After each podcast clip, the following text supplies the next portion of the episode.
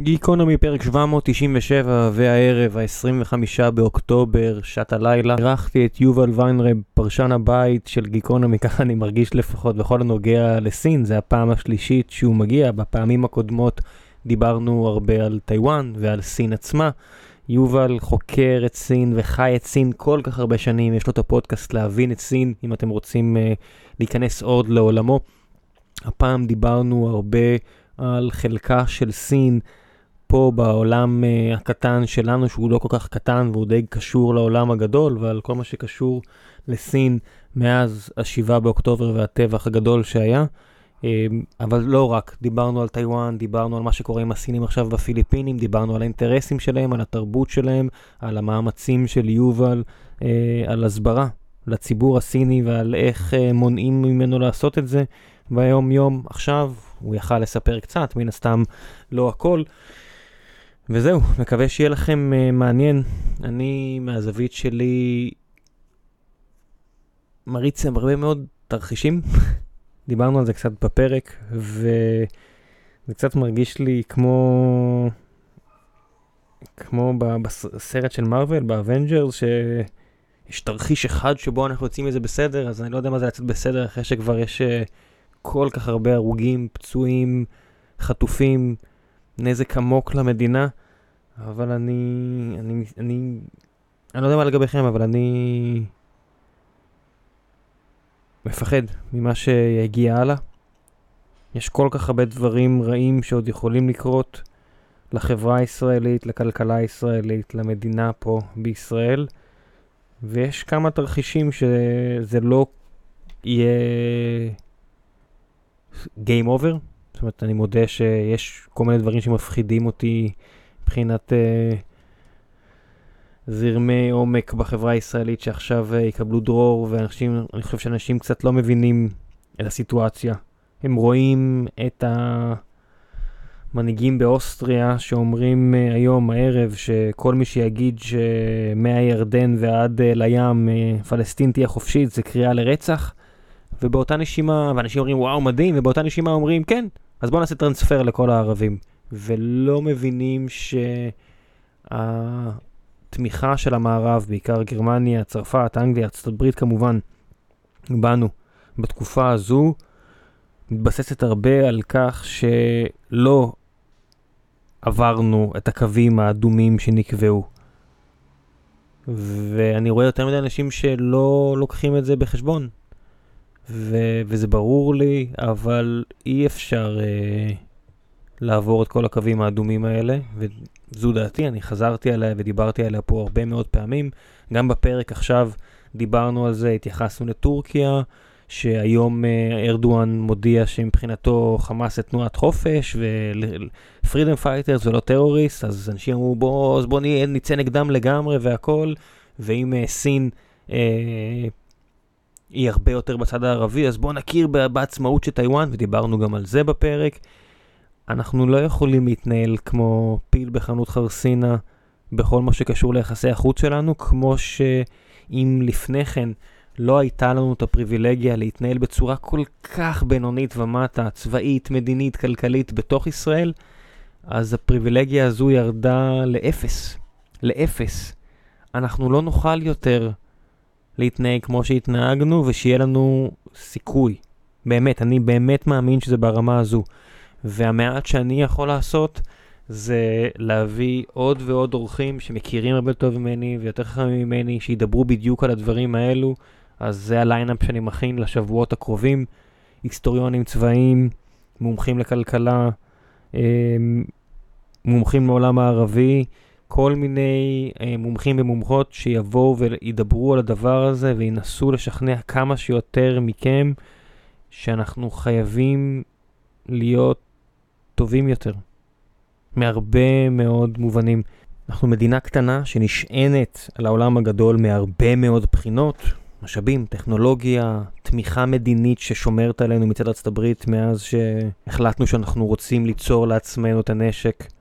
שמבטיח את מקומ... מקומנו פה, ולא משנה אם מישהו יחשוב אחרת, אז יש חרב מאוד גדולה מעל ראשו, והעובדה שאנחנו יכולים להחזיק את החרב הזו בלי לעמוד בסנקציות שמופנות על, על איראן או על צפון קוריאה, זה בגלל שמישהי שומרת עלינו, וזו ארה"ב. האם זה אומר שאנחנו צריכים להתקפל בצורה מוחלטת מול כל מה שארה"ב אומרת? כמובן שלא. יש פה איזשהו משחק עדין שבאמת קטונתי מלתת עצות איך צריך לשחק אותו לגמרי, כמו שברור לי שהקו הנוכחי שבו כל כך הרבה ישראלים מדברים על טרנספר ולהעיף את כל הערבים וכל מיני דברים כאלו, מעבר לפן המוסרי שאני סולד מזה לגמרי, זה, זה כל כך לא מעשי. זה פשוט, תעשו לעצמכם טובה ותפנימו כמה שיותר מהר שזה לא הגיוני. שזה בלתי אפשרי. אנחנו, כמו הרבה מדינות קטנות אחרות בסיטואציה שלנו, חייבות, חייבת, חייבים לשחק במסגרת החוקים שנכפים עלינו. זה מה יש. טיוואן הבינה את זה עוד בשנות ה-70-80, דיברנו על הדרך שלהם לשמור על עצמם, אז אני לא חושב שהבחירה שלהם לשלטון ריכוזי שבחר בדרכים מאוד מסוימות הכלכלה תעבוד פה, הוא בהכרח הדבר הנכון, אבל אנחנו פשוט חייבים להיות הרבה יותר חכמים. אז ברשותכם, אני אסכם את, ה... את המונולוג הקטן הזה, או את השטויות שאני אומר פה שאתם לא חייבים להסכים עליהם או להסכים עימם, אבל הם כן חשובים לי, וזו הסיבה שאני אומר את זה, בטח ביום שבו ביידן מבהיר, מבהיר, ש... כל מה שקשור להתקפות של מתיישבים, מתנחלים, לא משנה איך תבחרו לקרוא לזה ביהודה ושומרון, לא יכולות להימשך, ומיד אחרי שאיום החמאס יוסר, ישראל תיאלץ לחזור לדבר על פתרון קבע. ביידן השתמש במושג של two states, אם אני לא טועה הערב, הלילה. אין, אין מה לעשות, ועדיף שתתעוררו כמה שיותר מהר להפנמה הזו. שאנחנו לא יכולים להיות לבד במערכה הזו. ולא, שוב, זה לא אומר שאנחנו נעשה בדיוק מה שאומרים לנו, אבל זה מה יש. אז אני לא אצטט הפעם מעשה גבורה, או תזכורת של uh, מישהי או מישהו שראוי לזכור אותו, אני אולי אחזור על זה בפרק הבא. אני ברשותכם רוצה לצטט את אחד המוזיקאים האהובים עליי, רועי פריילך, אה, ושיר שהוא כתב במסגרת נערות ריינס, יום ראשון. אז השיר הזה, שהוא אחד השירים האהובים עליי, מסתיים עם המילים, אבל יש לנו הרבה מדי בכדי להיות כל כך קשים, ואנחנו לא יפים מספיק כדי להיות כל כך טיפשים. קחו את זה לאיפה שאתם רוצים, גיקונומי 797, על סין ועל הרבה מעבר. מקווה שיהיה לכם מעניין.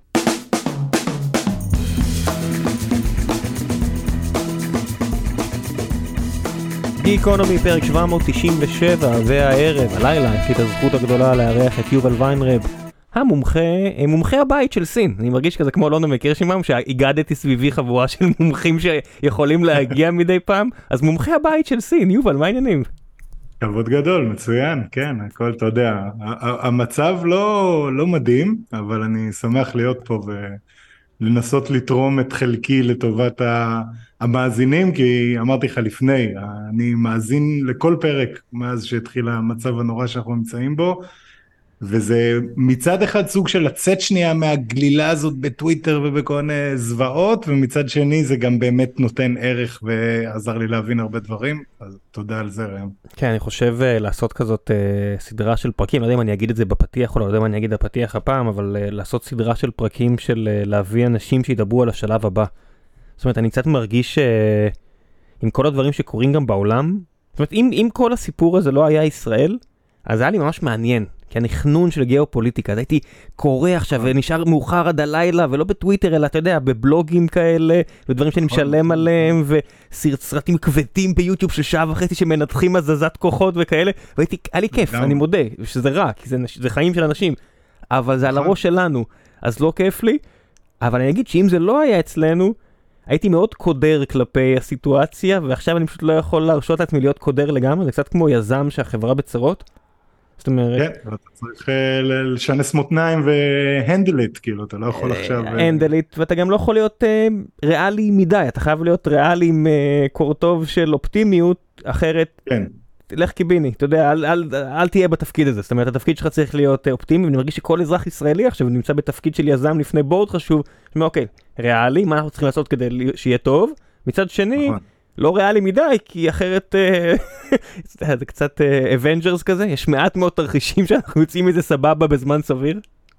אני מסכים לגמרי, אבל אתה יודע, מה שבאמת מדהים זה לראות כמה אנשים באמת stepping up, אתה יודע, אם היה לנו סטארט-אפ של אה, כמעט עשרה מיליון איש, אז הרוב הגדול מהם הם עובדים super competent שאתה רוצה בסטארט-אפ שלך, ולצערי נראה לי שדווקא הבורד שלנו, אתה יודע, פחות מוכן לפגישות במקרה הזה. לא, הבורד המשקיעים, בוא נגיד אה, ההנהלה הבכירה. כן, ההנהלה הבורד הבכירה. דווקא טוב. הבורד בסדר, אני- מרגיש. כאילו הבורד בסדר, מצד שני, הבורד, כמו כל בורד, יש לו אינטרסים משלו, אתה יודע, יש להם עוד השקעות ו- ודברים קורים.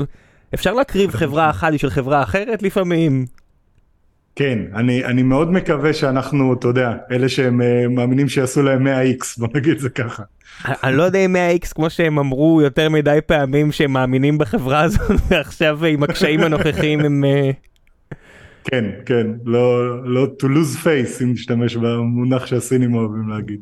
כן אה, אז בוא בוא בוא נדבר קצת על סין ואנחנו מתחילים את השיחה הזו בדרום מזרח אסיה או בעצם במזרח אסיה בשרשרת האיים שנקראים הפיליפינים כי כמו שאמרתי דברים קורים בעולם שאני נהנה לקרוא עליהם עדיין זה האסקפיזם שלי כשהכל נסגר ואם הספקתי לסיים את העבודה אז אני צולל לדברים האלה עדיין לא רואה דברים על ישראל אה, ומה קורה בפיליפינים בדיוק.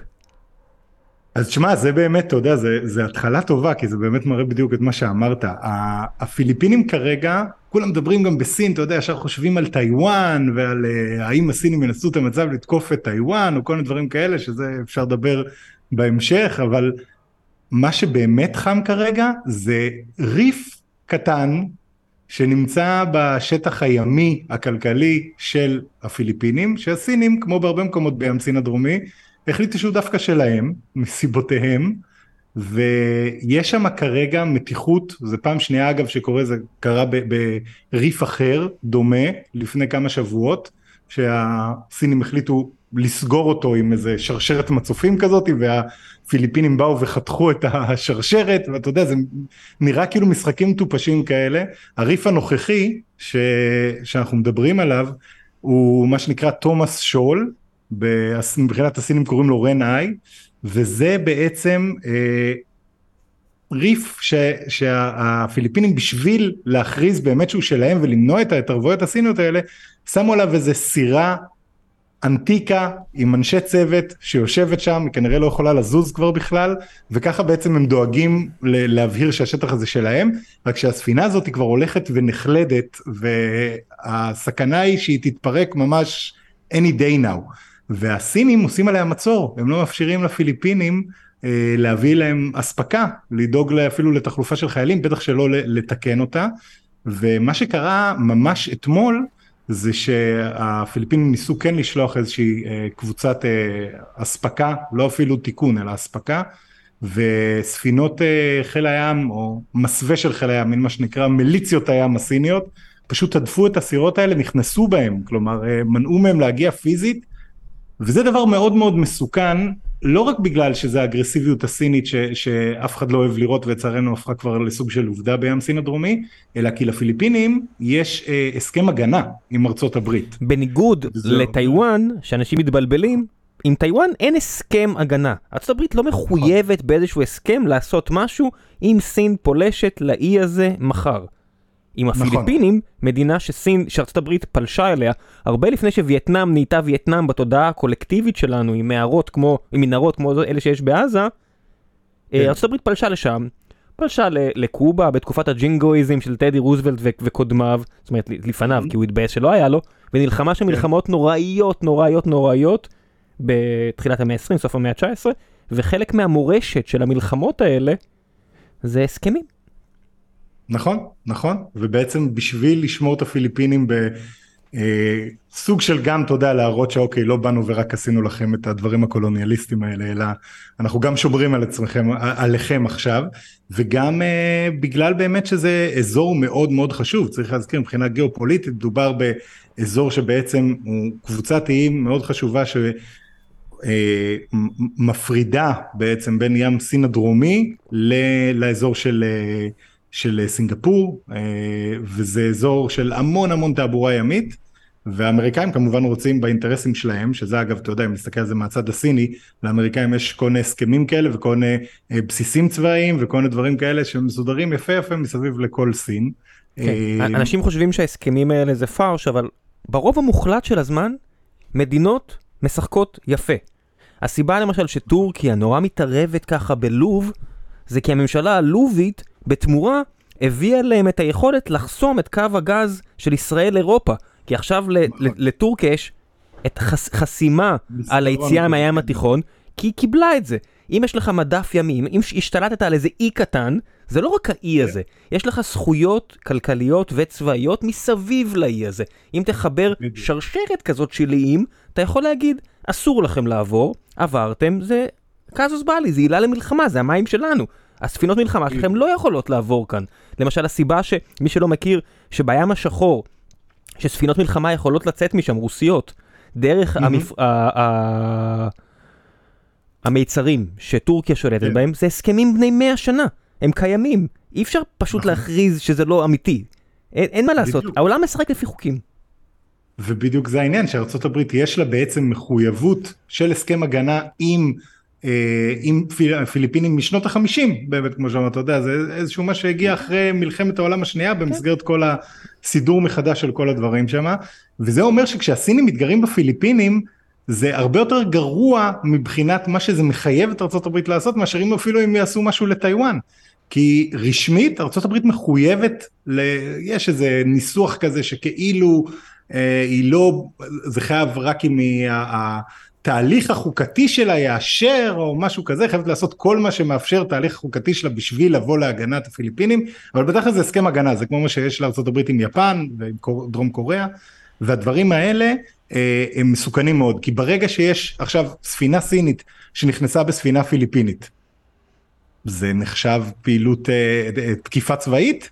אז הם כל הזמן משחקים על הקו הזה, אתה יודע, אנחנו זוכרים מה קורה כשעושים אה, מדיניות כזאת של על הסף, מתישהו מחליקים. אה, זה, זה קרה למשל כשרוסיה הפילה אה, פגז טועה באזור פולין, פולין היא חלק מברית נאטו, לפי הסכמי נכון. נאטו, אם מדינה תוקפת את אחת ממדינות הברית, הברית אמורה להתייצב להגנתה ולהכריז מלחמה כביכול, אז נכון. כל הצדדים היה אינטרס נורא גדול להגיד, לא נפל פה, אם נפל זה בטעות, מה שנקרא, בטעות, לא היה, כן. ואם היה, אז לא משנה שהיה, כזה. כן, אה, כן. כי ההסכמים האלה הם קריטיים, ככה מלחמת העולם הראשונה פרצה, יותר מדי הסכמים אחד עם השני. בדיוק. נכון, נכון, נכון. וזה, וזה כרגע דבר שאני מסתכל עליו אה, בקצת תשומת לב שיש לי, כשאני לא... אה, נלחם בכל מיני טרולים מעצבנים בטוויטר ומשחית את הזמן שלי על זה, אז אני, אה, אז אני מסתכל על הדבר הזה בחשש, כי אני לא חושב שלאף אחד יש אינטרס כרגע שזה יתלקח, אבל אה, נראה שהסינים, וזה אולי יביא אותנו גם ל, ל, למה שקורה כאן, הסינים אה, במשחק הכפול שלהם בדברים האלה מתחילים לקחת סיכונים שהם מאוד מסוכנים, מאוד מאוד מסוכנים. וכל זה קורה בזמן שארצות הברית מנסה קצת לייצב את השורות ביחס למשל לתלות של העולם בסיליקון שנוצר בטיוואן, אז המפעלים שנבנים באריזונה ובשאר הסטייטים, החוק של אה, ביידן שמאפשר לבנות את המפעלים כן. האלה בהשקעה פדרלית או עם סובסידיה פדרלית, ובטיוואן למשל, מבינים לאיפה הרוח נושבת ולא מתים על זה. המייסד של TSMC שעכשיו הוא uh, חבר uh, ממשלה בטיוואן, מבין לאיפה הרוח נושבת וצועק תעצרו את זה, אל תעזרו להם לבנות המפעלים האלה, זה ההגנה שלנו. נכון, הוא, הוא גם, אתה יודע, זה, זה מצד אחד, אה, מוריס צ'אנג באמת המייסד, הוא גם יצא הרבה פעמים נגד זה שהוא אומר ש, שארצות הברית לא באמת, גם אם נעביר את כל המפעלים ואת הכל לארצות הברית, זה לא יהיה באמת כמו בטיוואן, כי אין את ה expertise ואין את כוח האדם ואין את המבנה הגיאוגרפית ואת הרישות של הרכבות ואת כל ה contingencies שיש להם שם על אלף ואחד דברים, אה, אבל התהליך הזה התחיל, אז זה אולי לא יקרה מהר, אבל מתישהו זה כנראה יקרה.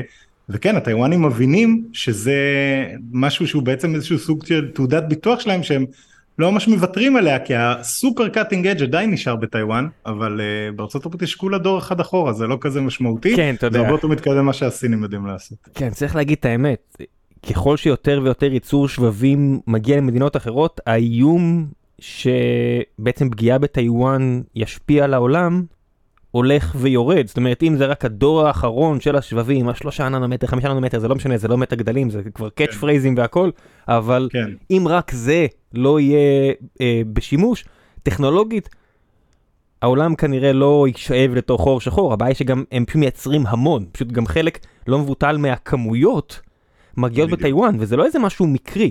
זאת אומרת, טיוואן שהבינה שהיא מדינה קטנה עוד בשנות ה-80, עשתה את זה בצורה של תכנון מאוד מאוד ריכוזי. כל הליברטריאנים שטוענים שרק בתכנון מבוזר אפשר uh, להצליח, תסתכלו על קוריאה ו- וטיוואן. זה שתי מקומות שבהם החליטו בצורה מאוד ריכוזית על כיוון מאוד מאוד מסוים, וזה מציל את התחת שלהם 40 שנה אחרי זה. נכון, יצא לי לראיין פרופסור מטיוואן, מהאקדמיה, יש להם מוסד שלם שהמהות שלו זה לחבר את האקדמיה והתעשייה למאמץ של תעשיית השבבים, והוא עושה את זה כבר בערך 40 שנה, ממש מה-early days. מאז סוף שנות ה-80 שהם החליטו שהם הולכים על האסטרטגיה הזו. נכון, זה, זה אפילו לפני, הם החליטו על האסטרטגיה הזאת כבר לפני, סוף שנות ה-80 כבר קמה TSMC ונוצר הקונספט הזה באמת של פאונדרי, של מה שנקרא, של מישהו שמתעסק עכשיו רק בלדעת הייצור. לייצר עבור אחרים, ב- לא, לא לעשות את כן. הארכיטקטורה, לא לפתח מוצרים, אלא פאונדרי זה, זה בעצם מפעל שמייצר שבבים עבור חברות אחרות. נכון, נכון, וזה, וזה באמת בסוף שנות ה-80 והתוכנית הזאת התחילה כבר בשנות ה-70 וזה ממש תוכנית אה, שמרתק להכיר את הפרטים שלה, זה לא הנושא שלנו בפרק הזה, אבל זה באמת דוגמה לאיך עושים אה, תכנון ממשלתי ורותמים אליו את כל הגורמים הרלוונטיים בצורה הכי טובה. אגב, מי שעוד יודעת לעשות זה מצוין זה כמובן סין, שבשבבים זה פחות הולך לה, אבל בדברים אחרים היא, היא עושה עבודה מאוד מרשימה. אה, וכן, זה גם ארצות הברית, בוא, בוא נודה על האמת, אה, לאט לאט מאמצת יותר ויותר מה playbooks האלה. אה, אנחנו רואים כל מיני תוכניות כאלה, וצריך לזכור גם אגב שהרבה מאוד מה super innovation של ארצות הברית התחיל בדארפה, לא בכל מיני תוכניות כאלה של, אה, של משרד הביטחון לחדשנות ודברים כאלה. כן, ארצות הברית זה השילוב הזה תמיד בין כסף עצום פדרלי ליוזמות פרטיות, ו- וסין זה, זה פשוט משהו אחר, זה, זה סין, וטיוואן כן. באמת הראתה איך עושים את זה כ- ככוח ריכוזי ממוקד, אבל בהתייחס למה שאתה אמרת, זה לא כזה מושלם, זאת אומרת, דברים שסין עושה, למשל uh, The Belt and Road Initiative, אתה, אתה ממש רואה את, החורים ב- בשריון שלהם כרגע, שהם פשוט, נכון. זה, זה קצת מרגיש כמו איזה נחש שמנסה לבלוע פרה. סין, כאילו, היא, היא, תראה, אז- היא, היא אז- שיחקה כל אז כך כן. בגדול על הכל. נכון, ו- והם באמת הגזימו, ואגב היה ממש אה, לפני שבוע, אה, הפוטין הגיע למדינה היחידה בערך שמסכימה לארח אותו, אה, לכבוד הכנס של אה, עשור ל-Belt and Road Initiative, ודיברו על מה עושים הלאה, וסין גם הסיקה את המסקנות, היא מבינה שהיא עושה, עשתה יותר מדי, אה, אבל צריך להגיד שמצד שני, התוכנית הזאת, למרות שבזבזו שם המון כספים, ולמרות שיש בה לא מעט חורים ויש הרבה מאוד ביקורת מאוד מאוד מוצדקת עליה, היא גם השיגה לסין לא מעט מטרות אסטרטגיות מאוד חשובות. ביניהם אגב פה במזרח התיכון, אתה יודע, זה חלק מה, מהעניין של בעצם מערכת האינטרסים שיש לה כאן היום. בוא אה, נמנה קצת המון- אה, אינטרסים סינים באזור, כשיש את הדברים הקטנים, שזה יודע, מפרץ חיפה, אני לא חושב שזה באמת משהו ש... זה רלוונטי לא ל-. כן, זה שהם בונים פה את הרכבת התחתית, או לא יודע, דירות ברמת אביב שיש פועלים סינים, אני לא יודע עד כמה זה אסטרטגי.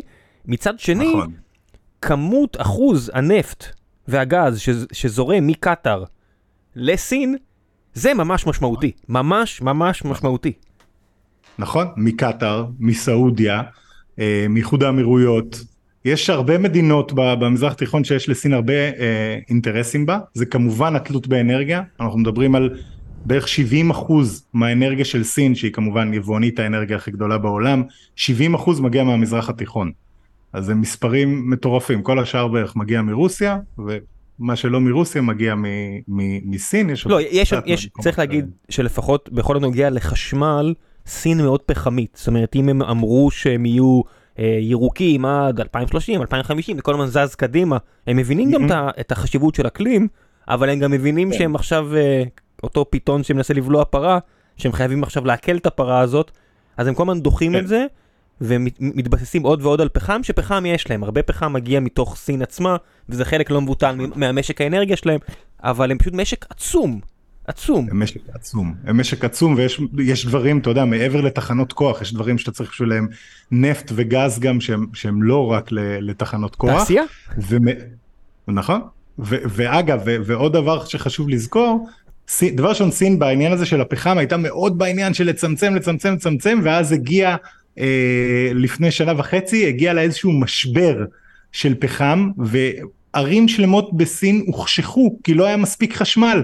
ופתאום הם החזירו חזרה את כל uh, צריכת הפחם וקריאת הפחם והדברים האלה. כן. וזה אתה יודע צריך להגיד וזה חשוב בשביל להבין את סין באופן כללי.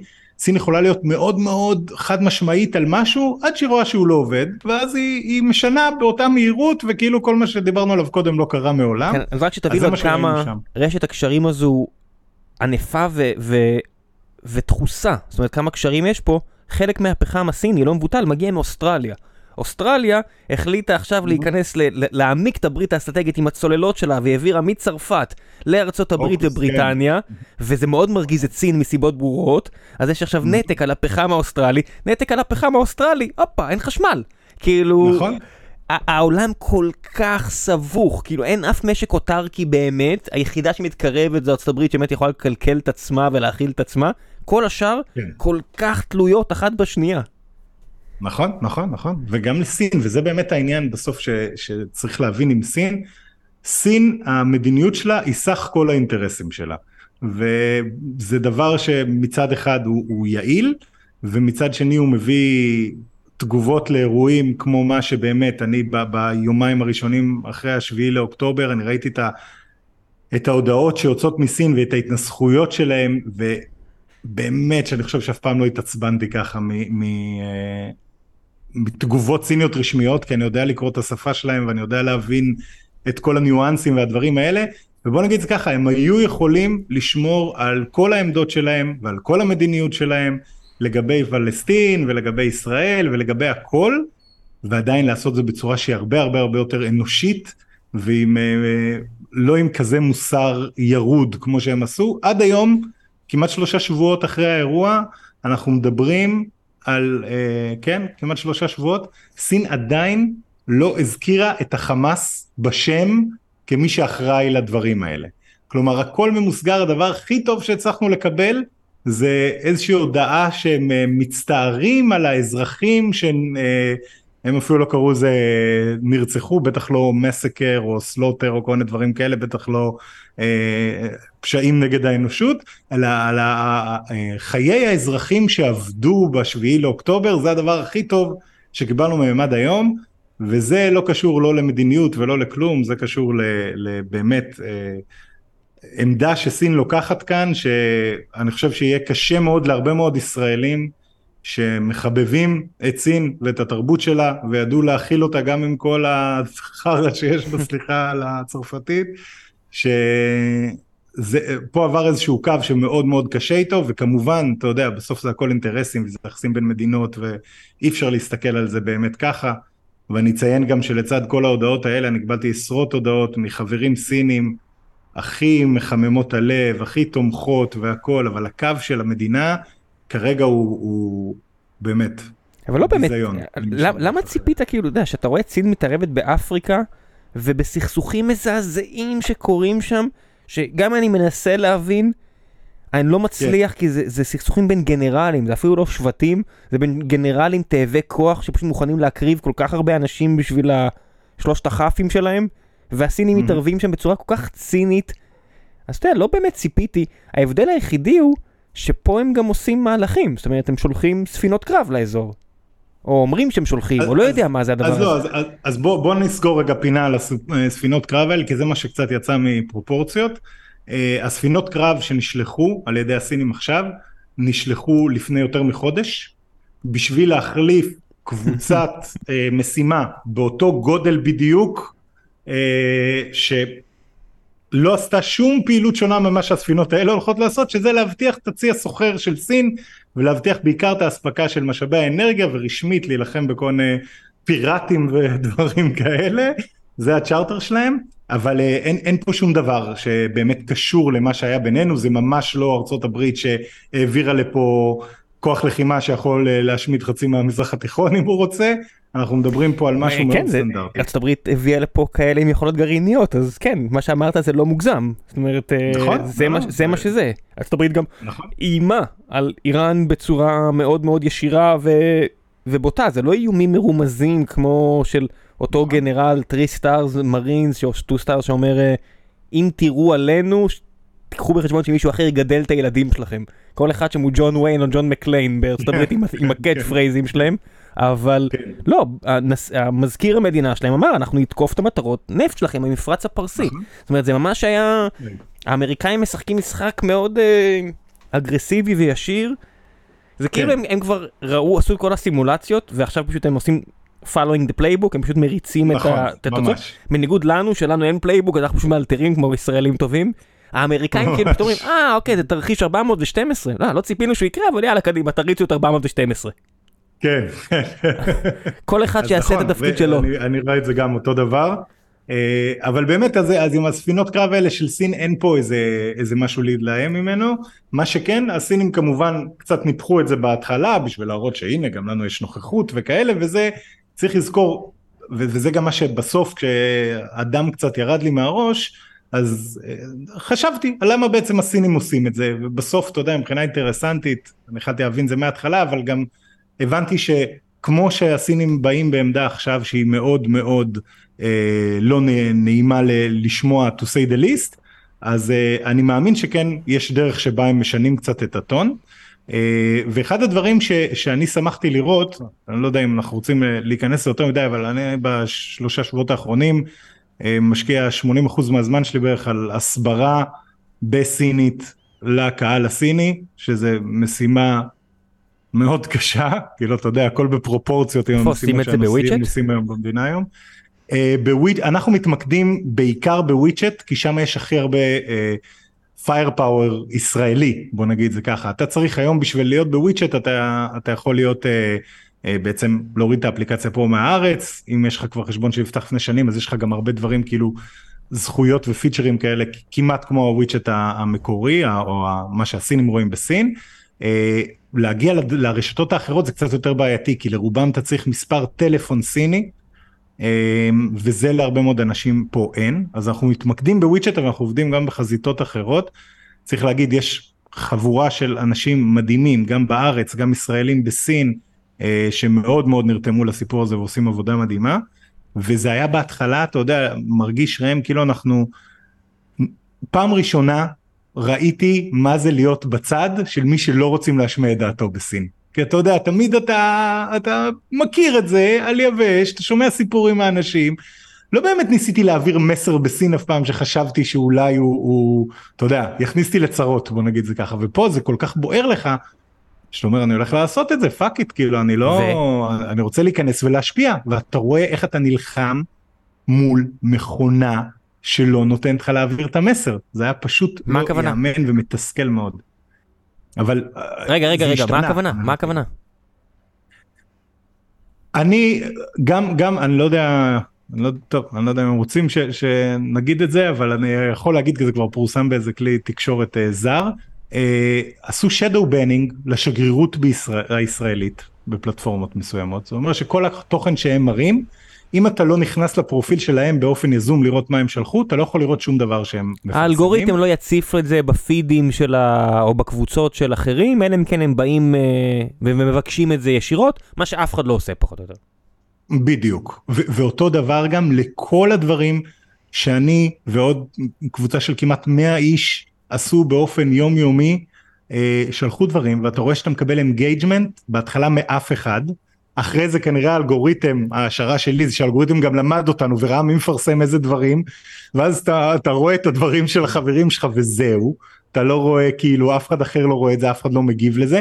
הדבר היחיד שכן פתאום אה, הגיע אה, זה איזושהי יש איזה WeChat verified account כזה יש accountים שהם מאושרים כאילו ואז הם יכולים לפרסם חדשות ודברים כאלה ותוכן מקורי שלהם באופן רשמי וזה כאילו אה, אה, מה שזוכה ליותר חשיפה יש אה, account אחד כזה שפרסם משהו חיובי על ישראל ואז אתה משתף אותו ואז אתה רואה שכן יש סינים שמגיבים לך ומגיבים אפילו דברים טובים והכל אבל בהתחלה זה ממש היה כאילו הראה בבירור ואני רק אבהיר אני מפרסם דברים ב WeChat ברגיל חברים סינים מגיבים לי משתפים כותבים שואלים הכל כאן כלום. עכשיו בהתחלה פחדתי שאתה יודע מפחדים להגיד לי כאילו שהם רואים את זה אבל משהו. לא רוצים להגיב או לתת אינטראקציה.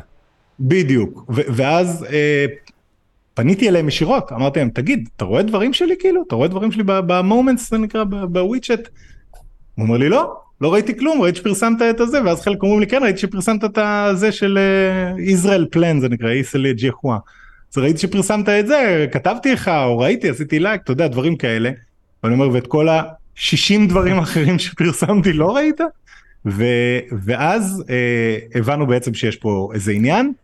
אז דבר ראשון עשינו הרבה התאמות ושינינו קצת האסטרטגיה למזלנו מה שהתחיל לקרות ואתה יודע בדברים האלה אני לא יכול לדעת באמת מה, מה קרה שם ואם הייתה איזו החלטה בנושא הזה אבל לאט לאט אתה ראית שפתאום כן יש סינים שמתחילים לכתוב דברים קצת יותר שפויים.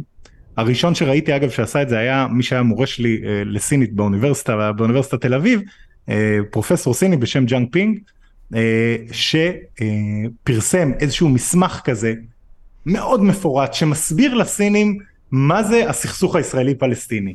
כי הדבר המזעזע היה לא רק לראות את, ה, את זה שהכל מוטה לצד הפלסטיני, אלא לראות את זה שרוב האנשים שמגיבים ומגיבים אגב עם דברים מזעזעים. הייתה כמות של אנטישמיות ברשתות חברתיות בסין בשבועיים וחצי האחרונים שלא ראיתי אף פעם.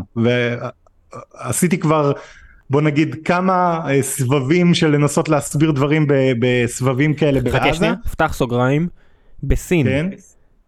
ה- היה פעמים שהיו תקיפות נגד יהודים, יהודים אי פעם, זאת אומרת יש לי משפחה שעבדה בשגרירות שם, מהחוויה כן. שלהם אף פעם לא היה, אתה יודע, זה לא קצת כמו להסתובב עכשיו, לא יודע מה, בפר- בסן דני בצרפת ולדבר עברית, אתה לא, לא, מ- ממש לא. אני יכול להגיד באמת, יצא לי להסתובב בהרבה מדינות בעולם.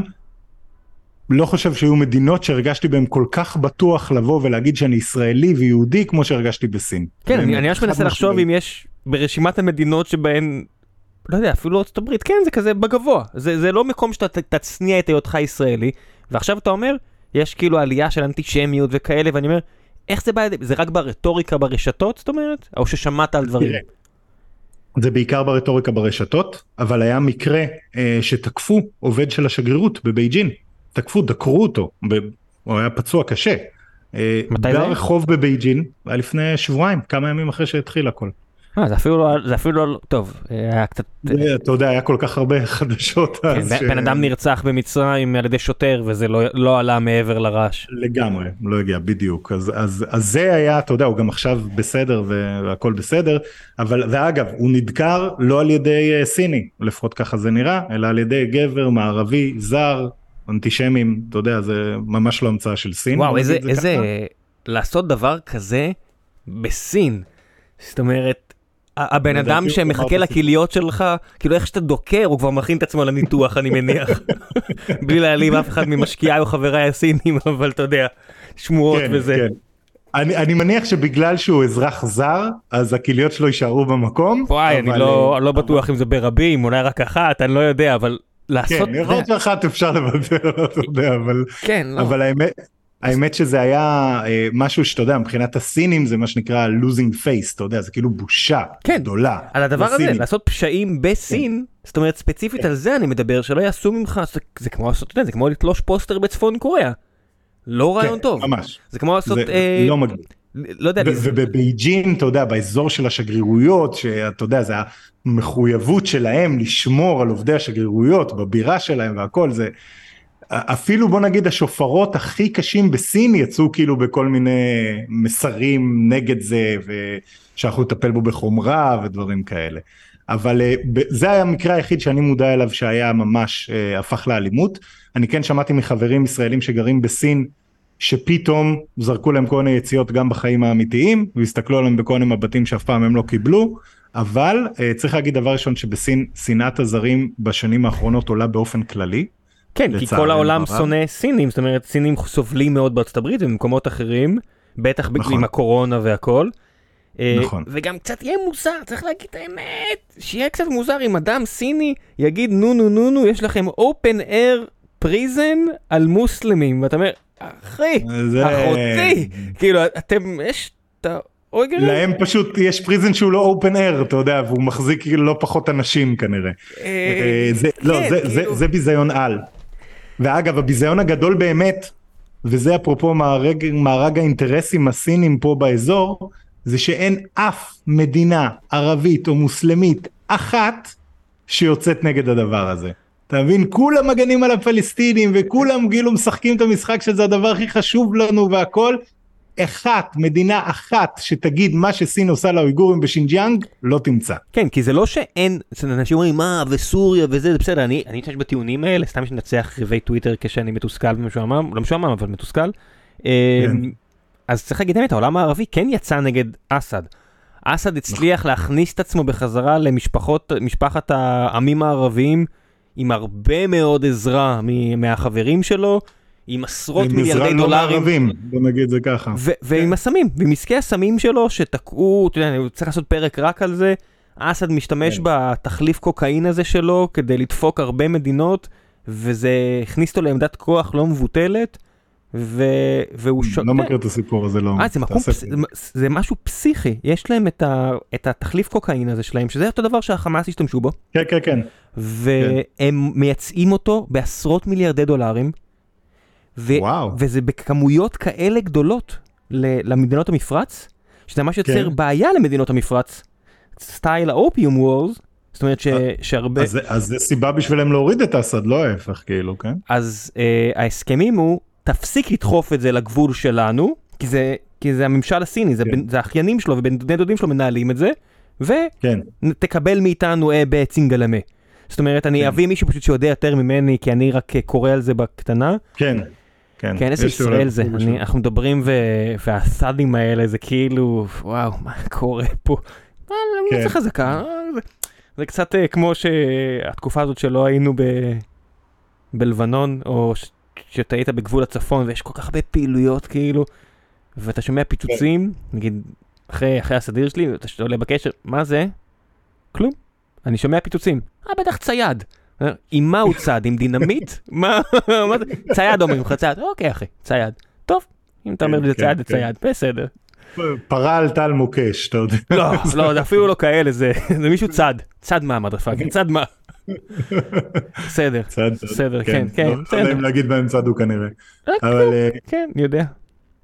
אבל באמת אז אתה יודע החוסר גינוי הזה של, של כל המדינות הערביות והמוסלמיות שכל כך דואגות לפלסטינאים אבל מצד שני אף פעם לא מוכנות לקבל הם פליטים שלהם ודברים כאלה אז אתה רואה את הצביעות הזאת בדיוק שהן לא מוגנות אף פעם את סין ואתה רואה את הצביעות של סין כשהיא מעיזה לדבר על התגובה הישראלית לסיפור הזה כשאתה יודע כל ה-war on terror שארה"ב הכריזה ב-2001 אה, אה, והטרוריסט אקט נדמה לי קראו לזה או לא זוכר איך קראו לחוק הזה בדיוק אז סין התלבשה לדבר הזה והיא אמרה אוקיי אנחנו חלק מה-war on terror אנחנו ניכנס במוסלמים שלנו בצפון מערב המדינה ומאז בעצם התחילה הרדיפה הרשמית שלהם בוא נגיד זה ככה לא היה להם קל גם לפני אבל זה הפך להיות ממש משהו ממוסד.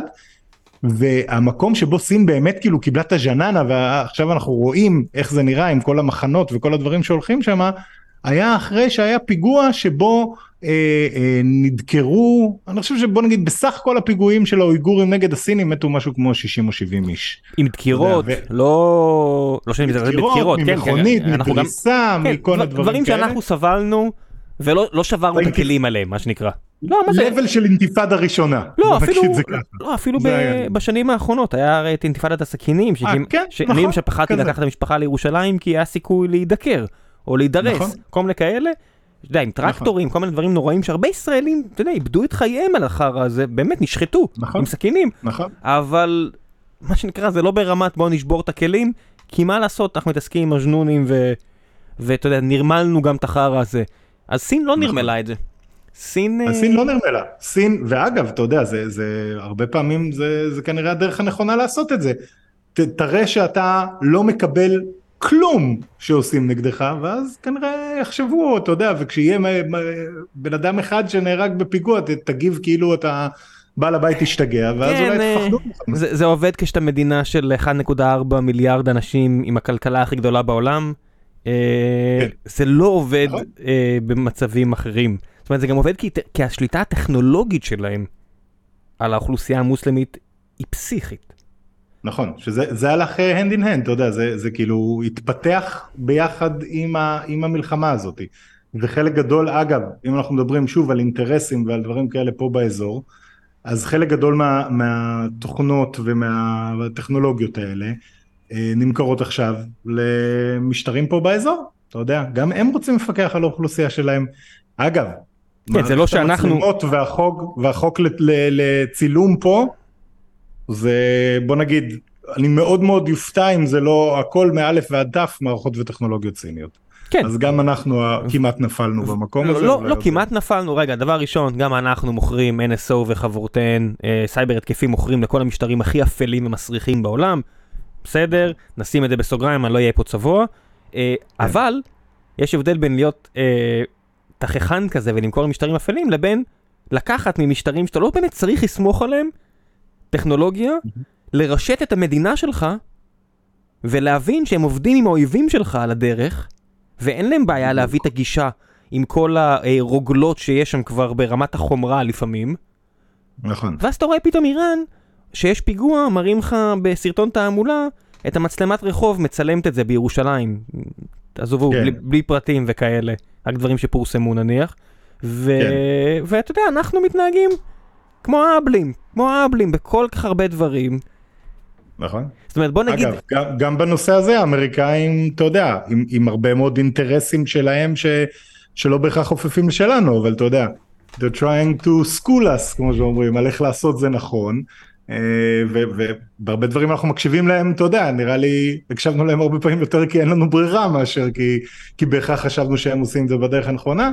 אה, אבל זה גם איזשהו מצב אה, בעייתי, כי אתה יודע, זה, זה הרבה פעמים מגיע למקום, אני, אני רואה את זה מאוד עם חברות טכנולוגיה שמנסות ל, ל, לעבוד עם סין, ואתה יודע, ובאות עם איזה משהו שכביכול אין לו שום קשר לשום דבר, אתה יודע, חברה שעושה אה, מיפוי של, אה, של פרדסים בשביל להבין איזה פירות אפשר לקטוף בכל עץ וזה, אומרים לא, מה פתאום, זה ביטחוני. כי אותו טכנולוגיית מיפוי יכולה עכשיו למפות לך שדה קרב ולזהות כל מיני דברים בתצ"א כאלה. אז אם. תחשבו למשל על הטכנולוגיה של שדה הקרב העתידי הנוכחי, מה שאנחנו רואים במלחמה וגם עכשיו בטבח של השבעה באוקטובר, רחפנים, החברה, אם, אם אה, TSMC זה שם נרדף לשבבים, אז אה, DGI ואחרות זה שם נרדף לרחפנים, אז אני כן אגיד לכם שלעניות דעתי מה שנקרא, נניח לפי חברים שעושים את זה בכל מיני יחידות כאלה ואחרות של המשטרה או חיל האוויר מיוחדות ידה ידה ידה, אה, אנחנו לא משתמשים ברחפנים של DGI סינים, אבל כשהתחיל הסיפור הזה, וכל מיני יוזמות אזרחיות רצו כדי להציף את אה, נכון. כל היישובים, וכל מיני יחידות צה"ליות שאמרו תביאו לנו רחפנים ונתחיל להשתמש בהם, ואני מסתכל על זה מהצד ואני אומר, אני לא רוצה להוסיף לפאניקה, אבל אתם קונים סחורה סינית, לגמרי. לגמרי, ואגב, היה המון המון סחורה שהגיעה מסין, ואני עזרתי לחבר כל מיני חבר'ה שהתעסקו בזה, ואני אמרתי להם, תשמעו, השני סנט שלי, אה, אתם רוצים להביא חלפסים לחבר'ה בגשם, מצוין. כן, גומי זה אחלה, זה לא... כן. לוקרים כאלה, סבבה, אל תתחילו להביא עכשיו אה, אמצעים טכנולוגיים מסין בשביל לעזור לנו במאבק, זה לא הזמן. בטח לא בקראש פרוגרם כזה, אתה יודע, ש, שאף אחד לא באמת בודק אה, כמו שצריך את כל הרכיבים כמו שהיית עושה ב, בימים כתיקונם. כן, been אה, כן, done כן. that, ו- ואני מניח שגם אם יגלו דברים, אלה מסוג הדברים שאנחנו נדע עליהם רק כשהילד שלי כנראה יהיה מבוגר ואני כבר לא אהיה פה, ואז כזה באיזה מסמכי פרוטוקול שיחשפו בחמישים שנה לטבח הזה, יגידו, כן, בואנה, ידעתם שאיראן אה, ניצלה את המצלמות הסיניות כי הם קיבלו מהחברים שלהם שם, ואז הם יכלו מאוד לעזור לחברים שלהם בחמאס כדי להוציא את הדבר הזה, כי פשוט היה להם גישה לכל המצלמות?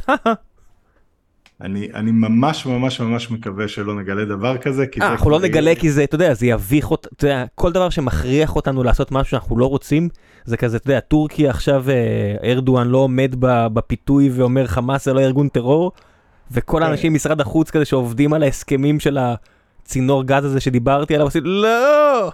עכשיו אנחנו נהיה חייבים כן. להגיד משהו, והשר החוץ המטופש שלנו יגיד משהו והוא יסבך אותנו. ואתה אומר, כן. בסוף, אתה יודע, יש הסכמים גם עם הגרועות שב... נכון, וזה מחזיר, אתה יודע, את, העניין הזה באמת למדיניות של סין בנושא הזה, שבסוף, אתה יודע, היא לא שונה בשום דבר מהעמדה ההיסטורית שלה. סין מה- מראשונות התומכות במדינה פלסטינאית, מראשונות המכירות באש"ף, יש תמונות של, אה, של יאסר ערפאת בבייג'ין עוד משנות ה-60, אבל אה, עד היום סין במיוחד בעשורים האחרונים ידעה לשמור על איזושהי כביכול ניטרליות, זה ניטרליות מזויפת כזאת, כן? זה ניטרליות כמו ניטרליות שלה במלחמה באוקראינה. כביכול לא תומכת באף צד, היא נזהרת לא לעשות דברים כמו באמת למכור נשק, אתה יודע, באופן רשמי ומעל השולחן לרוסיה, אבל uh, כשיש לך אגרסור אחד מאוד uh, ברור של מי שהתחיל את המלחמה הזאת ומי שמבצע את כל הפשעים המזעזעים ש, שהרוסים ביצעו באוקראינה וחמאס ביצע אצלנו, אז אתה, אתה לא יכול להיות באמת ניטרלי. כן, יש דברים ש... pro-Russian neutrality או pro-Palestinian neutrality. כן, יש דברים בוא נגיד שהם לא יעשו, נגיד יש עכשיו המון המון תחמושת שמגיעה מצפון קוריאה, פגזים שמגיעים למלחמה באוקראינה, אז אני לא יודע אם זה עובר כאילו דרך הגבול הפצפון שיש לרוסיה עם uh, צפון קוריאה, ואז זה מאריך את הדרך בכמה אלפי קילומטרים, או שזה עובר דוך דרך סין ברכבות. אני, זה מסוג הדברים, מעניין. אז זהו, שלא. כי זה מסוג הדברים שכולם אה, לא, רוצ, לא ירצו לציין, כי אף אחד לא רוצה שעכשיו תהיה פתאום איזו קריאה עממית של אה, תחרימו את סין, אתה יודע, אף, מ- נכון. ברגע שאתה מגיע, נורא קל לדבר גבוה גבוה כאזרח, ואז שאתה מגיע לכיסא הזה, זה כמו שהרבה אנשים דיברו על יאיר לפיד וההסכם הזה עם אה, לבנון. כאילו כן. כולל פוליטיקאים. ואז כן. ברגע שהם מקבלים את התפקיד הזה, למשל בנימין נתניהו שמיד חזר לתפקיד, כן. ומה לעשות שאתה מקבל שיחות. טלפון מפחידות מביידן עם מילים כמו לא יודע מה, you do that, כן. כמו שביידן אומר don't לאיראן, Don't. הוא גם אומר do לישראל, דו. כן, נכון. ונורא קל להגיד מה do, don't, או מה don't do, כן. שאתה כן. לא בתפקיד. שהוא אומר לך, אם נכון. אתה מנתק עכשיו את השיחה דברים יקרו. ובמיוחד שאין לך שום עכבות של אתה יודע מה, מה, מה משרת האינטרס כרגע של המדינה אלא נטו אתה יודע האינטרסים הפוליטיים שזה מה שלצערנו אנחנו רואים פה הרבה יותר מדי ו, ובשגרה. אבל אתה יודע זה, זה גם העניין הזה של ללכת על הסף אתה יודע יש גבול שבו אה, מה שאתה עושה כבר לא יהיה מתאים אז איפה הגבול הזה עובר אני לא יודע אבל בהצהרות האלה של סין כרגע היא לא חוצה שום גבול מבחינתה להפך. ה- צריך להבין מה שסין עושה כרגע עצוב מאוד להגיד את זה זה הדעה הפופולרית בעולם אתה יודע אנחנו רואים את זה לצערי אני יכול להגיד כן, רוב העולם. אם אנחנו מדברים על אנשים, כמות של אנשים, כן. רוב העולם. נכון מזל שיש את הודו שתאזן את זה קצת אתה יודע אה, אבל לא- אה, אני לא יודע מה לגבי הודו של מודי, זה בעיקר מה שמשנה זה, הדעה של הממשל האמריקאי, בריטי, גרמני, צרפתי. זה פחות או נכון. יותר... אבל, אבל זה באמת חלק מהעניין של סין גם בסוף מה שהיא לוקחת פה היא עמדה שמבחינתה היא פופולרית בקהל היעד שלה אתה יודע קהל היעד שלה לצערנו כן הוא כבר לא אירופה וארצות הברית מבחינתה זה כבר סוג של lost cause. אה, מטרה אבודה אין פה כאילו משהו שהם יכולים באמת לעשות כבר שיהפוך את ארצות הברית ואירופה עוד פעם לשותפות טובות ומיטיבות וכאלה. הם מבחינתם מכוונים עכשיו למדינות הדרום הגלובלי במיוחד במקרה הזה למזרח התיכון ולעולם המוסלמי שצריך לזכור 50 ומשהו מדינות שמצביעות באו"ם כמעט שני מיליארד איש אה, רק במדינות ערב אנחנו מדברים על איזה חצי מיליארד איש המון ו- משאבים, המון לקוחות. בדיוק בדיוק וזה וזה קהל היעד שלהם בתור לקוחות עכשיו וזה קהל היעד שלהם להשקעות וזה קהל היעד שלהם לכל הטכנולוגיות שדיברנו עליהם קודם המקומות שבהם אה, בסופו של דבר סין מתקינה היום רשתות 5G שזה גם מתקשר אתה יודע לכל נושא הריגול והעניינים. שליטה. אבל אה, כן זה זה זה במקומות האלה. זה בדרום הגלובלי זה באפריקה זה בדרום מזרח אסיה זה במזרח התיכון. זה המקומות שבסוף סין כרגע מכוונת אליהם וזה אגב גם צריך להגיד זה תואם בסך הכל את, ה, את הרצון שלה כמעט מאז שהיא, שהיא קמה כסין העממית של להיות מובילת העולם המתפתח כביכול. מובילת אז- העולם, אז- נקודה. זאת אומרת, מאז אותה החלטה של, אה, של הממשל בסין לא לתת לימאים שלה ללכת לגלות את העולם החדש ולהסתגר פנימה, זה תיקון כן. היסטורי, זה לא מדינה רגילה. זאת אומרת, איראן זה לא רואה את עצמה לא. כמדינה רגילה, טורקיה לא רואה את עצמה כמדינה רגילה, אבל הן מדינות די רגילות. זאת אומרת, הן בגבוה כן. גבוה מהרבה בחינות, אבל הן מדינות די רגילות. סין גם לא רואה את עצמה בתור מדינה רגילה, אלא משהו מתמשך של אלפי שנים, וגם כן. יש לה את היכולת לסובב את העולם כך.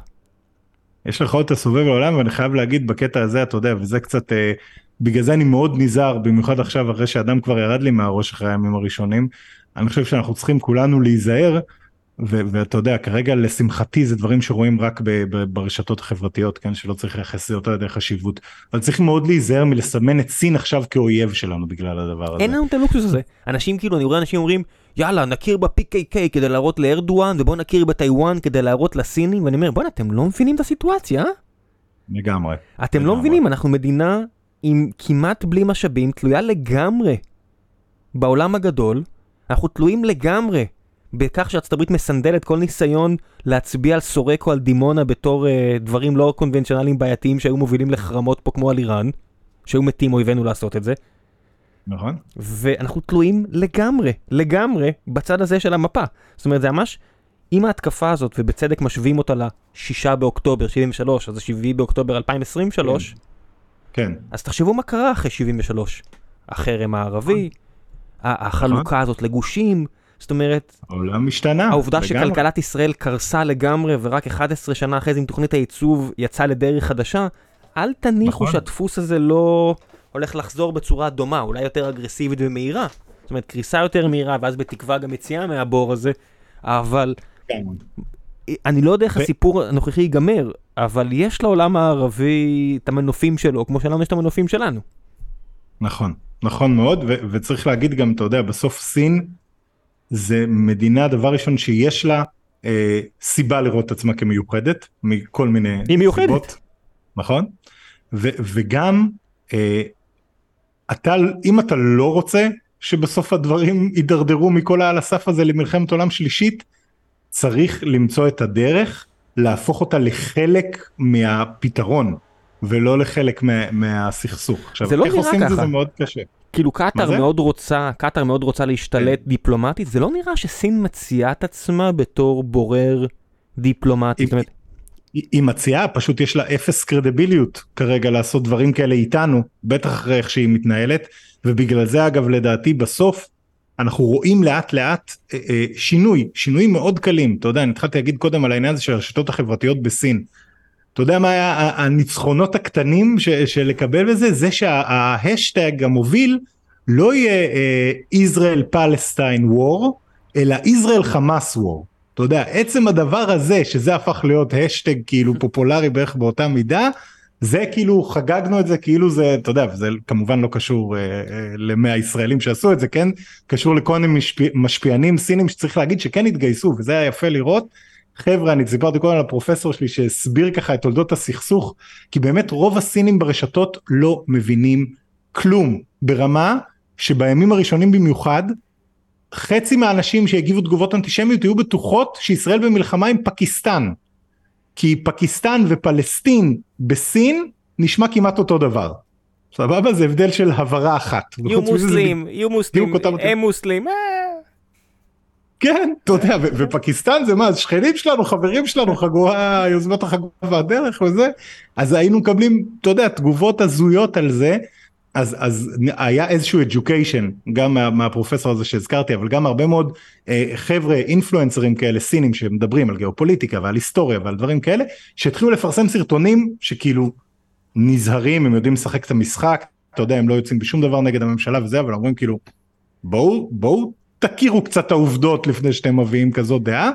וזה חבר'ה, אתה יודע, שהגיעו ל- למאות אלפי צפיות ודברים כאלה שבסין, אתה יודע, זה לא המון, אבל זה, מעט זה מאוד, כבר אה, משמעותי, זה כבר משהו שעושה משהו. יש מעט מאוד שחקניות בבינלאומי, בזירה הבינלאומית, שבכלל יכולות להיות אה, גורם מגשר. זאת אומרת, אני יודע שישראלים עכשיו שומעים את זה, 100% מהקהל, מה מגשר? זה מלחמת חורמה, זה total war, זה ייגמר בגירוש, whatever, בסדר. כן, מהמם. טרנספר לא יהיה, מצטער חבר'ה. אולי אני טועה, אבל לא. אני לא יקרה, אני- אבל אני בסדר. לא מאמין גם. כן, אמ, מתישהו יהיה פה איזשהו גורם מגשר שיצטרך לעשות סדר, בבלגן הב... נכון. הבאמת בלתי אפשרי הזה, וכמות השחקניות האפשריות בכלל היא אפסית. זאת אומרת, נכון. קטאר מנסה לתפוס את העמדה הזאת, ושר החוץ שלנו, או הנגבי, לא משנה, הנגבי לא שר החוץ, אבל עושה את מה שצריך כדי כן, אה, לא. לשלם את הבקשה שלהם. יכול להיות קטאר, אה, יכול להיות ערב הסעודית, אה, יכול להיות סין. זהו, זה ממש, אה. הרשימה היא קטנה ועצובה. אני, אני ממש מסכים, ואתה יודע, הבעיה הגדולה עם סין זה שאתה יודע, זה, זה, זה לא יכול להיות סין על חשבון ארצות הברית, זה לא יכול להיות ארצות הברית על חשבון סין. הם יצטרכו שתי המעצמות האלה שבעיקר בסוף צריך לזכור האינטרס העליון שלהם כרגע הוא התחרות אחת עם השנייה וזה מכתיב גם את המהלכים של סין ואני מאמין שבמידה רבה גם את המהלכים של הברית גם פה באזור בטח בדברים אחרים אבל גם פה באזור. אה, בסוף אתה יודע זה שהמשחטות האמריקאיות יירטו טילים שנורו לכיוון ישראל ועברו מעל סעודיה וסעודיה כן נרתה לא הרתה אני לא יודע אבל יש בזה מסר לא רק לישראל יש בזה גם מסר לסעודיה וזה די ברור וזה אחרי תקופה שבה היה נראה ש, שסין וסעודיה מאוד מאוד מתקרבות על חשבון הקשר של סעודיה ו, וארצות הברית והדבר היחיד שסין לא יכולה לספק לסעודיה זה הגנה זה צבאית. מטריית הגנה אמריקאית כזאת. כן, כי הם לא יכולים לעשות שום דבר לאיראן, בעוד שארצות הברית רק, רק מחכה שאיראן תעשה move לא טוב, אה, כי. כי זה אמריקאים. וגם סין צריך להגיד סין אין לה בריתות הגנה עם מדינות אחרות. סין לא אפרופו נלחמה, הזכרת את ג'נג חה ואת כל כן. הדברים האלה את המסעות אה, הימיים של הסינים אז אה, צריך לזכור שסין תמיד מבחינתה ו, ועד שזה לא יוכח אחרת אני חושב שזו צריכה להיות ההנחת המ- המוצא של כולם היא מתעסקת בסביבה המיידית שלה. סין אף פעם בכל ה... אתה יודע בוא נגיד שלושת אלפים שנות היסטוריה ודאיות הם יטענו לחמשת אלפים בהגזמות פראיות אבל בתור אתה יודע לפחות 2500 שנה כקיסרות אה, 2200 אבל נגיד 2500 שנה כבר שזה מרגיש כמו קיסרות סין אף פעם לא כבשה מעבר לסביבה המיידית שלה כלומר היא תמיד הרחיבה את השטח במעגל שלה אף פעם לא ניסתה להקים לעצמה קולוניות או דברים כאלה. היא כן רוצה לה, להביא את הכוח שלה אה, למה שנקרא אה, מדינות חסות. כלומר מדינות שמכירות בזה שהיא הביג קהונה פה ואנחנו אה, מקבלים את זה שאת מספר אחד. ובסוף ב-DNA ובמחשבה של הסינים מטרת העל שלהם גם היום זה לא להשתלט עכשיו על המזרח התיכון ולהקים פה עכשיו אה, מדינה סינית חדשה או, ל- או דברים כאלה. עזוב את זה, אפילו לא בסיסים צבאיים, זאת אומרת, באמת, תחשבו על הדבר המטורף הזה, שמאז 1979, צבא סין לא נלחם בנשק חם מול צבא אחר. הם הולכים מכות עם ההודים, אני לא מגזים, הם פיזית הולכים מכות עם הודים בהרים. כן, זה לא כן, סרט כן. אה, אקשן זול בנטפליקס, אלא מציאות שהודים וסינים הולכים מכות בגובה של 5,000 מטר וזורקים אחד את השני כן. מצוקים. מי בדרך שנופל הפסיד מה שנקרא. כן. וההודים כרגע בדרך כלל מפסידים, כי הסינים ממש אה, טובים בזה כנראה, וללכת מכות כן. ב-5,000 מטר. אבל זהו, קרב מגע ואתה יודע וקונג פו זה. אני לא יודע, בבלת, אה, ב- כן, עזוב, הייתי- לא כן. הייתי פעם, בדיוק במקומות המדוברים, אה, הלכתי הרבה באזורים האלה, ו- וכן, אני לא- לא מדמיין אתה לא אפילו. צריך הרבה בשביל לגמור את החיים שלך שם. אה? לא, לא, לא, כאילו. אה, והם מקפידים לא לעשות את זה עם נשק חם, אבל זה מטורף, זה מאז 1979, המדינה הזאת לא הייתה בסכסוך צבאי חם. נכון. נכון ואגב צריך להגיד רק אני רק אתקן משהו אחד העניין הזה של הבסיסים הצבאיים אה, זה לא לגמרי מדויק זה נכון שזה לא דומה בשום צורה למה שארצות הברית עושה כן. אבל זה בסיסים אה, מסחריים עם נוכחות צבאית. נ- אז נכון אז יש הרבה כאלה ש- יותר ויותר יש גם בסיס צבאי אחד רשמי ממש בג'יבוטי בג'יבוטי, ש- כן, נכון. שלכולם כן. יש איכשהו. נכון אה, אתה יודע מיקום אסטרטגי ומדינה כושלת זה שילוב אה, שילוב אה, שקל לנצל אותו. אבל אבל זה נכון שסין כרגע בח- מבחינתה היא רוצה השפעה ואם המטרת העל האסטרטגית שלה בסוף זה להיות מישהי שהיא לפחות ברמה של ההשפעה והמעמד הגלובלי כמו ארצות הברית לא פחות. היא לא מוכנה לקבל את זה שעכשיו ארצות הברית תכתיב לה מה לעשות בטח לא באזור שלה אבל כפועל יוצא שזה שבעצם זה בסוף משחק של כל העולם אז היא דואגת גם אתה יודע להזיז את הכלים שלה למקומות שמשרתים אותה כשהרבה פעמים זה כלים כלכליים יותר מאשר צבאיים. מה מה שמדהים זה שבשנות ה-70 העולם היה אה, דו-פולארי. היה הברית והיה רוסיה. במלחמת יום כיפור, שנעצרה uh, בעצם האופנסיבה המצרית והסורים נבלמו לגמרי, שרון ושאר הגנרלים הישראלים ידעו שיש להם עד שהאמריקאים והרוסים מסכימים ביניהם שפוס משחק. ברגע שהאמריקאים נכון. והרוסים אומרים פוס משחק, נגמר. אתם מניחים את נכון. העט באותו רגע. ככה היה. זאת אומרת, הם ממש נכון. היו תחת התודעה הזאת שכל יום יגיע הוראה מוושינגטון ומוסקבה ביחד, יחדיו, שיחליטו, די ילדים, סיימתם, מה שיש נכון. עכשיו זה מה שיש. נכון. עכשיו אתה מסתכל על העולם, והוא עדיין לא באמת דו-קוטבי. זאת אומרת, יש רוסיה, יש סין שמדברות גבוה גבוה, אבל הן לא כן. באמת. אה, יכולות להכריע. יש הרבה שרוצות, קטאר, טורקיה, איראן, רוצות להרגיש גדולות. הודו, אבל, כן. הודו, נכון. אבל הן לא שם, כן. זה רק ארצות הברית אומרת, תמשיכו. לא ברור מה נכון. התנאים, לא ברור מה הולך מאחורי הקלעים, כמו שאמרתי, ביידן אומר do ו-don't, לאנשים בשיחות כן. סגורות, או לא סגורות, כן. אבל אין מי שמאזן אותו מהבחינה הזאת.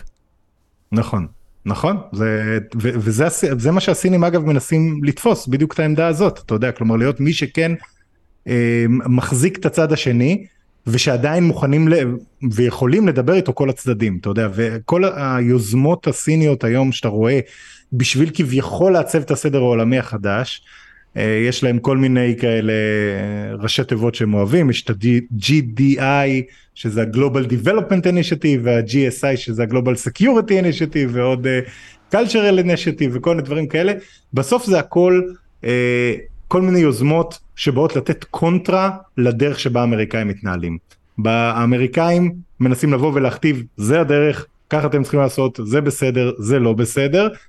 הרבה פעמים, לפחות בעבר, אני חושב שהיום הם קצת מבינים שזה סוג של עקב אכילס שלהם, היית חייב גם אם אתה רוצה לקבל תמיכה אמריקאית, לעשות את כל השינויים במשטר שלך. כלומר, אז יבואו ל-MBS ויגידו לו שזה לא בסדר שהוא הורג איזה אה, עיתונאי, אולי בברוטליות והכל, אבל בסוף סין מעדיפה את הנפט ואת הכסף ואת הדברים האלה, ובסדר, אתה צריך להרוג עיתונאי בטורקיה, תהרוג אותו. אז זה אחד כן, מהדברים ש... ש... עם כל הכבוד, אתה יודע, מוסרית זה לא שיש שם בעיה. לא, לא, ו- ובוא, אתה יודע, וזה, וזה מה שאנחנו צריכים לזכור אגב. בסוף, מוסרית, אין אף מדינה שהיא באמת צדיקה, וזה תמיד, אתה יודע, הסינים אומרים, וקשה לי להגיד דברים דנמרק, כאלה בימים האלה. כוכבי דנמרק, שנייה, כוכבי דנמרק, אני חייב להחריג את דנמרק, כל השאר מלוכלכות. בגלל זה באמת אני, אני אומר את זה כי דנמרק כפרה עליהם כן. אתמול... אבל תראה כמה כמה בעיות יש לדנמרק עכשיו אתה ראית את ההפגנות שם עכשיו תקשיב, אז אתמול אז אתמול היה הפגנות ובאמת חבורה של uh, איסלאמיסטים צועקים מוחמד דף תפציץ כבר את תל אביב uh, אתה יודע from the כן. Jordan to the sea פלסטינים בפרי ושאלתי חבר'ה כן. דנים זאת אומרת יש לי כמה והם כן. אמרו this shit won't fly. זאת אומרת הדבר הזה אצלנו לא יהיה וכבר היום. אה, אני יכול להגיד לך שזה אמנם אצל השכנה השוודית, אבל השוודים הודיעו שהם מגבילים הטבות סוציאליות למהגרים. ושמע, אתה רואה, אם, אם אתם תסתכלו על ההפגנות בגרמניה, זאת אומרת, אנחנו אחרי, כן. אנחנו מדברים, אנחנו לא בוואקום, מה שנקרא, מזכ"ל האו"ם אמר את זה, את הדבר שטות, לא בוואקום, אבל כשאני מדבר על הפגנות, כן. אני לא בוואקום, אני אחרי כמעט שנה, שכל שבוע הייתי באיזושהי הפגנה כזו או אחרת, ודיברנו על אלימות של שוטרים וכאלה, ושמישהו, אתה יודע, שהשוטרים כן. אה, אה, זרקו רימון הלם פעם אחת בעשרה חודשים, והיה איזה כן, ילד שחטף כן, מכות, כן. ואז ניתחנו את הזוויות שהילד חטף את המכות, מאיזה 12 כן. זוויות שונות כדי להבין מה קרה, ואז אני רואה סרטונים מגרמניה. fucking גרמניה. לא הודו, לא פיליפינים, נכון. גרמניה. ואני רואה כן. שוטרים תופסים מישהי שצועקת להם באוזן, אישה, כן. אישה. כן. ופשוט מביאים כן. לה אגרופים שכל הראש שלה נראה כאילו בקרב MMA, ו... פשוט, אתה יודע, פשוט מפרקים אותם, מסתכל, מה ראיתי עכשיו? מה לכל כן. הרוחות ראיתי עכשיו?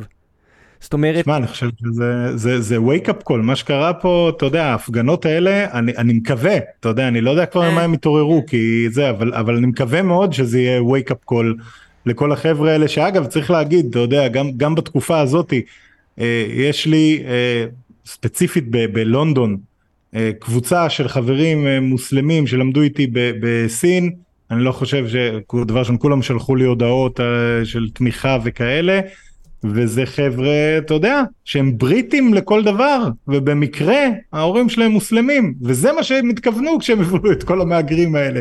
תישארו מוסלמים, בסדר, אבל ת, תהיו בריטים. כן, כל העלייה מפקיסטן והודו, מהפקיז של שנות ה-60-70, נכון. אתה יודע, בסופו של דבר זה נהיה ראש נכון. ממשלה. אז אמנם נכון, רישי נכון, הוא לא נכון. פקיסטני, הוא ממוצא הודי, אבל אז, זה, נכון.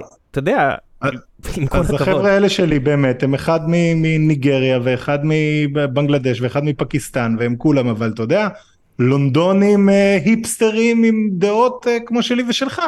וככה זה אמור להיות אבל מי שמגיע ו- ורוצה להכיל את חוקי השריעה במדינה שאירחה אותו כביכול כי היה לו נורא קשה עם חוקי השריעה במדינה שממנה הוא בא אז uh, אני מקווה שעם זה הם יתחילו להתעורר ולהבין שצריך להתמודד אחרת. אני לא יודע, uh, בסופו של דבר דברים uh, זה קצת כמו הפרק של הפרידה בסיינפלד. אתה זה קצת כמו להוציא מקרר מהמקום אתה צריך לנער אותו זה לא כן. זה לא בפעם אחת גם 70 נכון. זאת אומרת אני תמיד חוזר ליום כיפור כי זה זה העניין פה ואני אארח היסטוריון שידבר על, ה, על הקרבות ביום כיפור בקרוב מישהו באמת שלא חשבתי שיגיע אי פעם לגיקונומי ו... ואתה מסתכל 74 גולדה זוכה בבחירות ב...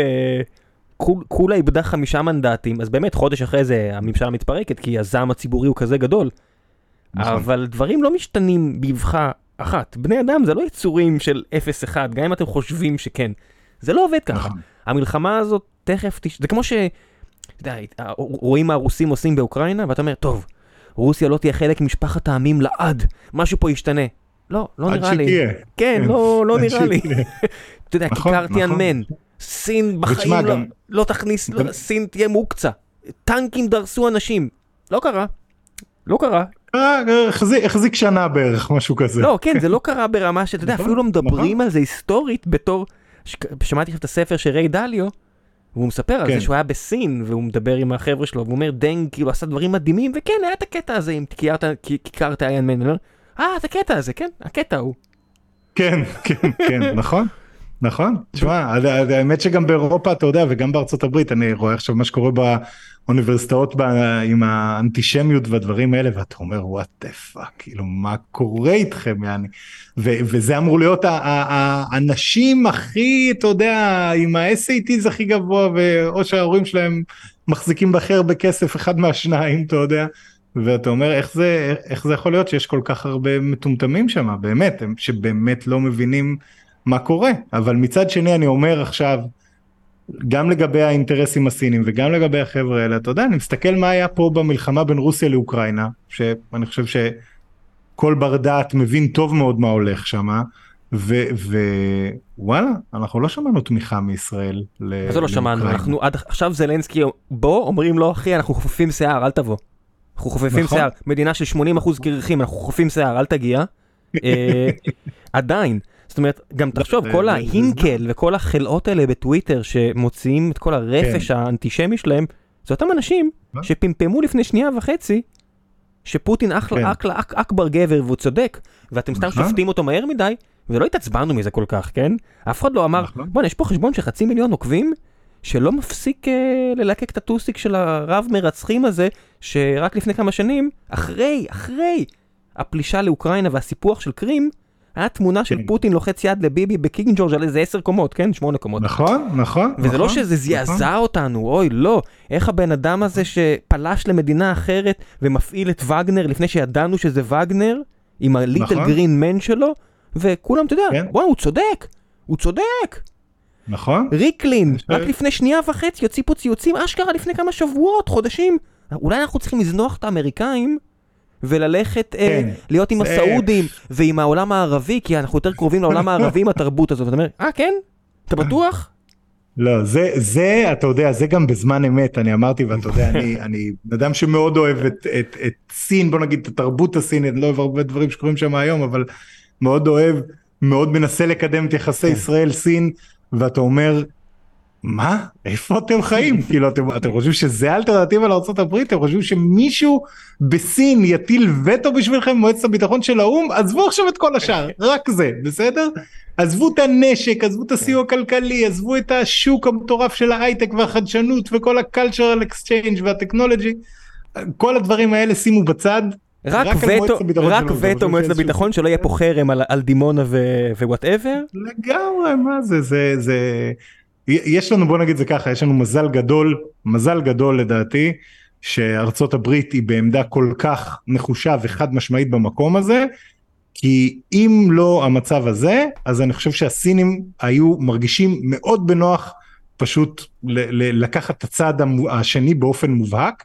עכשיו אני חושב שהם לוקחים את הצד השני, הרבה גם מתוך רצון לתת קונטרה לאמריקאים, וזה דווקא איפשהו, ב, ב, אם אני אגיד, אתה יודע, משהו אופטימי לשם שינוי בסיפור הזה, אז אני חושב שדווקא המצב הזה והעובדה שסין עכשיו מאוד מאוד מאוד מנסה כן ל- ל- לחמם קצת את היחסים האמריקאים, לחמם בקטע טוב, אמורה להיות פגישה בין הנשיא אה, שי והנשיא ביידן בסן פרנסיסקו בנובמבר בכנס אייפק, והסינים כרגע באינטרס שלהם לא לפוצץ את הכלים ולא לעשות משהו שיהיה יותר מדי קשוח מול האמריקאים. וזה שהאמריקאים פה זה, זה התעודת ביטחון הכי טובה שלנו לדעת שגם בצד הסיני יש לנו הזדמנות לעשות לדעתי להוציא משהו טוב מהסיפור הזה ולנסות אבל זה באמת אני עכשיו ב...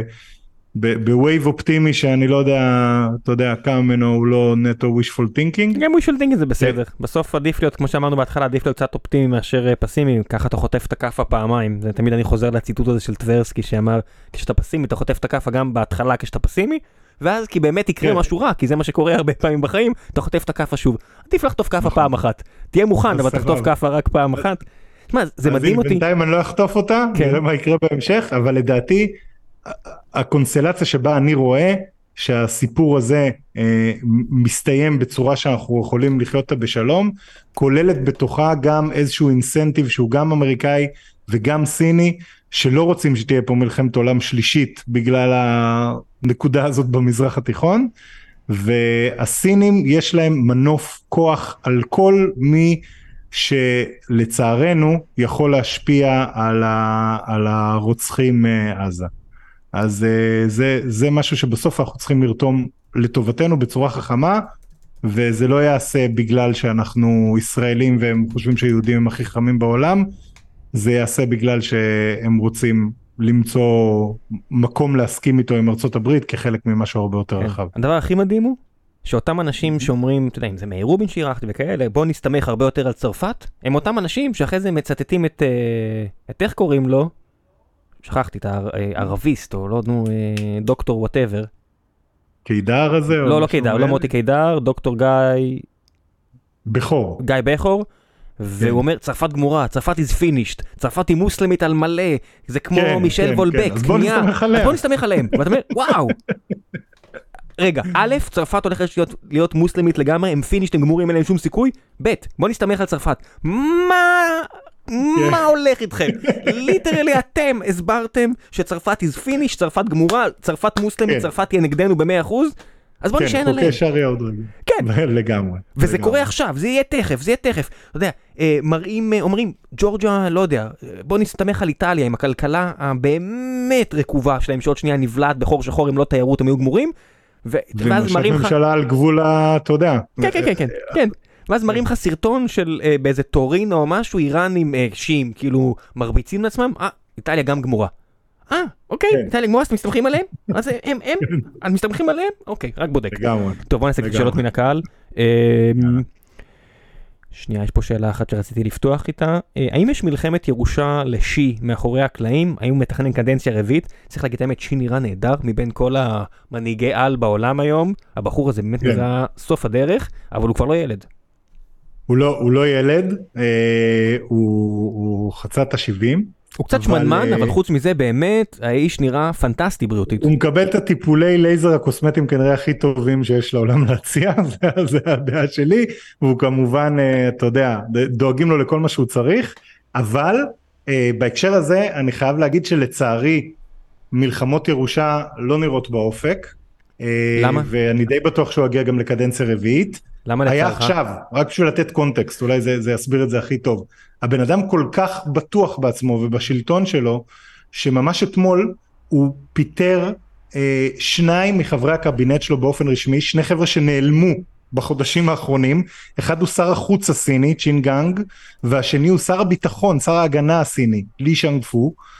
כנראה, אף אחד לא יודע מה קורה שם כי זה קופסה שחורה לגמרי, אבל כנראה שהם מואשמים במשהו מאוד מאוד חמור. אה, סביר מאוד שזה קשור לאיזושהי שחיתות שקשורה למערכת הביטחונית או משהו בסגנון הזה, אבל זה ממש ספקולציות. זה לא כזה ספקולציה, הם... כשגנרל כל כך בכיר דיסאפירים, כמו שאמרו במלכוד 22, זה בדרך כלל נכון. זה. לא, הוא, איתו זה כנראה יותר בטוח זה, כי הוא גם היה לפני זה בתפקיד הקודם, אחראי על כל הרכש של הצבא ומערכות הביטחון בסין, זה די בטוח שזה שם. האם זה קשור גם לשר החוץ, זה לא לגמרי ברור, אבל uh, יחד איתו הלכו אגב הרבה חבר'ה מאוד בכירים בצבא סין, אבל מה שזה מראה, ולמה אני בא להגיד שזה מראה על הכוח של שי, כי הם מינויים שלו פר אקסלנס, שהוא מינה לפני פחות משנה. בן אדם שמרגיש מספיק בטוח, להוריד שניים מחברי הקבינט שהוא הרגע מינה הם על היוקרה שלו ולא חושב שזה ייצור לו שום backlash ועדיין דואג להעיף אותם זה בן אדם שמאוד בטוח בכוח שלו מה גם שאם מסתכלים על כל ראשי המערכות הרלוונטיים על כל חברי הוועדה הקבועה של הפוליטביורו הגוף הכי חשוב בסין כולם אנשי שי ללא יוצא מן הכלל. זה משהו שלא היה מאז ימי מאו זדונג אז uh, אני מאוד בספק אם, אם הוא ילך לפני שהוא ירצה ללכת. כן, אני גם לא, אני לא כזה ממהר, בניגוד לפוטין שבאמת איבד את הברקסים, אני לא בטוח אם המחליף של שי יהיה בן אדם אה, אה, נעים יותר לבריות ולמערב. זה הימור, אין ספק, אין, אבל שי צריך להגיד, הוא מנהיג מאוד מאוד מורכב, דמות סופר מעניינת, זה בפני עצמו, אתה יודע, שווה שיחה של שעתיים, כן? אבל לצד הרבה דברים שהוא עשה שהם בפירוש מאוד מאוד טובים לסין, ולצד זה שאתה באמת מרגיש שלא מדובר פה בקלפטוקרטיה, להפך, הוא ניקה את האורוות, הוא נלחם בשחיתות, הוא עושה את כל הדברים האלה, הוא גם עושה הרבה טעויות של אגרסיביות יתר ולאומנות יתר, שלדעתי גם לא טובות לסין, וגם לא טובות לזירה הגלובלית, אבל אין ספק שהוא בן אדם הרבה יותר רציונלי ומנהיג הרבה יותר רציונלי מאשר הפסיכופת מרוסיה. עד כמה עמוק המשבר הכלכלי בסין ואיך הוא ישפיע על ההחלטות שלהם כאן? אה, זו שאלה טובה. ואיך אה, המשפיע, מוסיף הבן אדם אברויס, אה, איך, איך המשבר הדמוגרפי של סין ישפיע עליה בעשור הקרוב? אז תראה, בעשור הקרוב, ונתחיל דווקא מהחלק השני, בעשור הקרוב המשבר הדמוגרפי הוא לא מה שיפיל את סין. הם עדיין מיליארד ומשהו אנשים. בדיוק, אז אתה יודע, אז הם יהיו רק מיליארד 300 מיליון עוד עשור, בסדר, אבל אם אתה מסתכל 30 ו-40 שנה קדימה, זה כבר הופך להיות בעיה הרבה הרבה יותר משמעותית. עד סוף המאה הם אמורים לרדת לחצי שזה... מיליארד, בטרנד הנוכחי, זאת אומרת, זה ההשערות שאני ראיתי. שמה, עד, עד סוף המאה? כן, 500 מיליון. כן, כן, עד סוף המאה זה הערכות, נדמה לי משהו בסגנון הזה, אולי קצת מעל, אה, אבל כבר ב-2050 מדברים על ירידה לאזור המיליארד איש או משהו בסגנון. בוא נגיד, זה מספיק אנשים, כן, לא, כן? זה, לא רק המספיק אנשים, אבל זה ההתהפכות של הפירמידה. כן, זה פשוט מלא. אנשים מבוגרים ו... בדיוק. כן. הבעיה שזה פחות מדי יצרנים ויותר מדי אנשים נתמכים. אבל אם נתחיל עם החלק, נעבור לחלק הראשון של השאלה, המשבר הכלכלי של סין הפעם אה, הוא לדעתי הכי קשה שהיה לה אה, מאז אחרי אה, מאורעות אה, טיאננמן. אה, רואים בבר, בבירור את זה שכמעט כל הדברים בכלכלה לא עובדים נכון, לא עובדים טוב, כמעט כל האינדיקטורים נראים רע, ובניגוד לשנים עברו, אה, סין כבר מיצתה את כל העניין הזה של להשקיע בעוד פרויקטים של תשתיות ועוד דברים כאלה, אפשר להמשיך לעשות זה, אפשר להמשיך לנפח את המספרים, אבל שי, שזה ייאמר לזכותו מצד אחד, אה, מבין שסין בבעיית חוב מאוד גדולה ובעודף מינוף, וכרגע פשוט אין לו ברירה, אז הוא כנראה יחזור לפרקטיקות האלה לתקופה מסוימת, אבל לסין אין מנוע צמיחה כלכלי אה, בריא שמספיק לה בשנים הקרובות. היא כן. עושה את כל המהלכים בשביל להגיע למודל כזה. האם היא תצליח? זה רק אה, קונפוציוס יודע. סין הרשמית מדווחת על חמישה אחוז אה, גדילה, שמה שרוב המדינות בעולם היו קונות בשתי ידיים, פשוט צריך לקחת שתי דברים בחשבון. א', זה הרבה פחות ממה שסין הציגה לפני כן, זאת אומרת הטרנד הוא למטה. נכון. ב', הם שקרניקים. אה, בלי... כן? אומרת... במיוחד עכשיו, אגב, כן. בחודשים האחרונים הם העבירו שורה של, של פעולות, גם, גם חוקים רשמיים, גם פעולות, שהופכים את שליפת המידע מסין לעוד הרבה יותר מסובך, הם נכנסו שם בכל מיני חברות של מחקר שוק אה, זרות וגם סיניות, ממש הופכים את שליפת המידע מסין למשהו הרבה הרבה יותר קשה ואת המהימנות שלהם להרבה יותר נמוכה, וגם צריך להגיד ראם, חמישה אחוז צמיחה זה המינימום שסין צריכה בשביל לספק מספיק עבודות ל-11 מיליון בוגרי אוניברסיטאות שיוצאים כל שנה. וזה לא רק זה, זה, פרופורציה. גם צריך להבין שהיחס חוב תוצר שלהם וכל מיני דברים שקשורים לאינפלציה הם למשטר, ה, לא הפדרלי, המשטר של המפלגה, והרבה כן. מהכלכלה הסינית היא הסטייטים השונים, זאת אומרת הפרובינציות השונות, נכון. ושם באמת על היוסטור מבחינת אמינות המידע, נכון. וההשערות מדברות על יחס חוב תוצר אמיתי.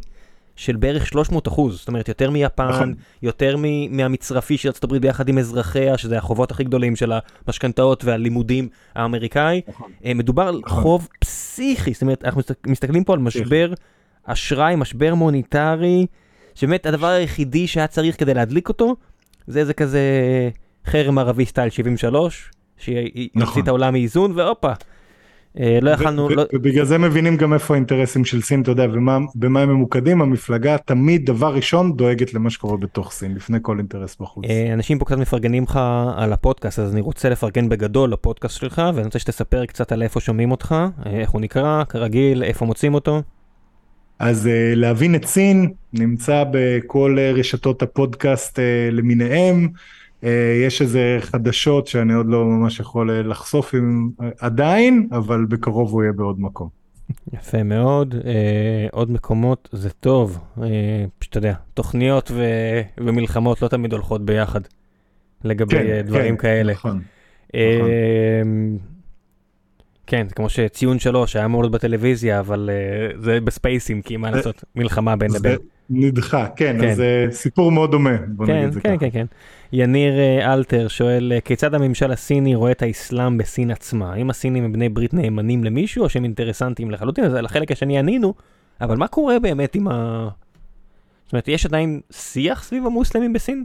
מעבר לזה שהם הולכים, הולכים להרעיב כן. אותם שם מבחינה דמוגרפית. לא, אז, אז צריך להפריד. אה, יש שני סוגים, יש כמה סוגים, אבל שני סוגים מרכזיים אה, של, של מוסלמים בסין. יש סינים שהם סינים אתניים בכל צורה, והם אימצו את דת האסלאם לפני הרבה מאוד זמן, בעיקר בני החוי מה שנקרא, אה, סינים פר אקסלנס, תראו לך סינים לגמרי, אבל הם מוסלמים, החבר'ה האלה מקבלים זכויות מלאות. כמובן שבסין דת באופן כללי זה משהו שהם לא מאוד אה, מחבבים, אז יש כל מיני דברים שצריך אה, להיזהר איתם, אבל יש להם יכולת לעשות כמעט מה שהם רוצים ולא רודפים אותם. מי שנכנסים בהם זה המיעוטים אה, בצד הצפון מערבי, שזה כל מיני עמים אה, טורקמנים כאלה, כמו האויגורים ועוד כמה קבוצות אתניות אחרות. אה, החבר'ה האלה, אה, אני מניח שכולם מכירים את הסיפורים, אבל אה, מה שהולך שם זה, זה זוועת עולם, כלומר סיפורים שקשה מאוד לאמת בדיוק את הדיוק שלהם, אבל אה, ברור שיש שם מחנות אה, ריכוז מאוד גדולים, מחזיקים כנראה מעל מיליון איש במעצר על, אתה יודע, חלקם, כנראה יש שם גם איזה אלף טרוריסטים בתוך המיליון איש האלה, כן? אבל אה, השאר זה כאלה ש... הם יותר מדי uh, מקיימים uh, כל מיני uh, מפגשים עם אנשים שהסינים סימנו או כל מיני דברים כאלה ויש שם רדיפה מאוד מאוד לא פשוטה כשצריך להגיד סין גם כביכול משקיעה באזור הזה בלעשות לו אינטגרציה לעשות להם סיניפיקציה ואז הם יהיו בסדר אינטגרציה, כאילו זה. איזה API, אתה מבין? זה בני אדם. אבל בסדר. כן. אנחנו, שוב, אני, אני, אתה יודע, קצת, קצת אה, מגוחך לפניי להרים גבה, כי אנחנו מדינה שהמציאה את כור ההיתוך, וכן אה, שמה הגבלות על כן. עזה, כי זה מדינת אויב, ואנחנו מגבילים לה את הגישה לים. זאת אומרת, הרבה מאוד מהדברים האלה, בגלל זה תמיד נמנעתי מלדבר על זה, כי אני לא רוצה לצאת... אה, נכון אני אני אני גם מרגיש אה, אני גם מרגיש ככה בהרבה דברים אבל אתה יודע. אה, two wrongs don't make it right. לא, לא, לא, אני פשוט מעדיף לא, לא, לא להתבטא סביב זה, וזה לא כן. מגיע מ- מ- מגילוי נאות שיש לי משקיעים סינים, שחלקם אפילו ציינו פה בח- בחברה, אבל כמו כן. שאתם רואים, זה לא עוצר אותי מלארח אותך ו- ולדבר על הדברים האלה, אבל כן. פשוט אני לא, כבן אדם פרטי אפילו, כן. כישראלי אני לא מרגיש בנוח, בוא נגיד, לבקר מדינות אחרות על דברים מסוימים.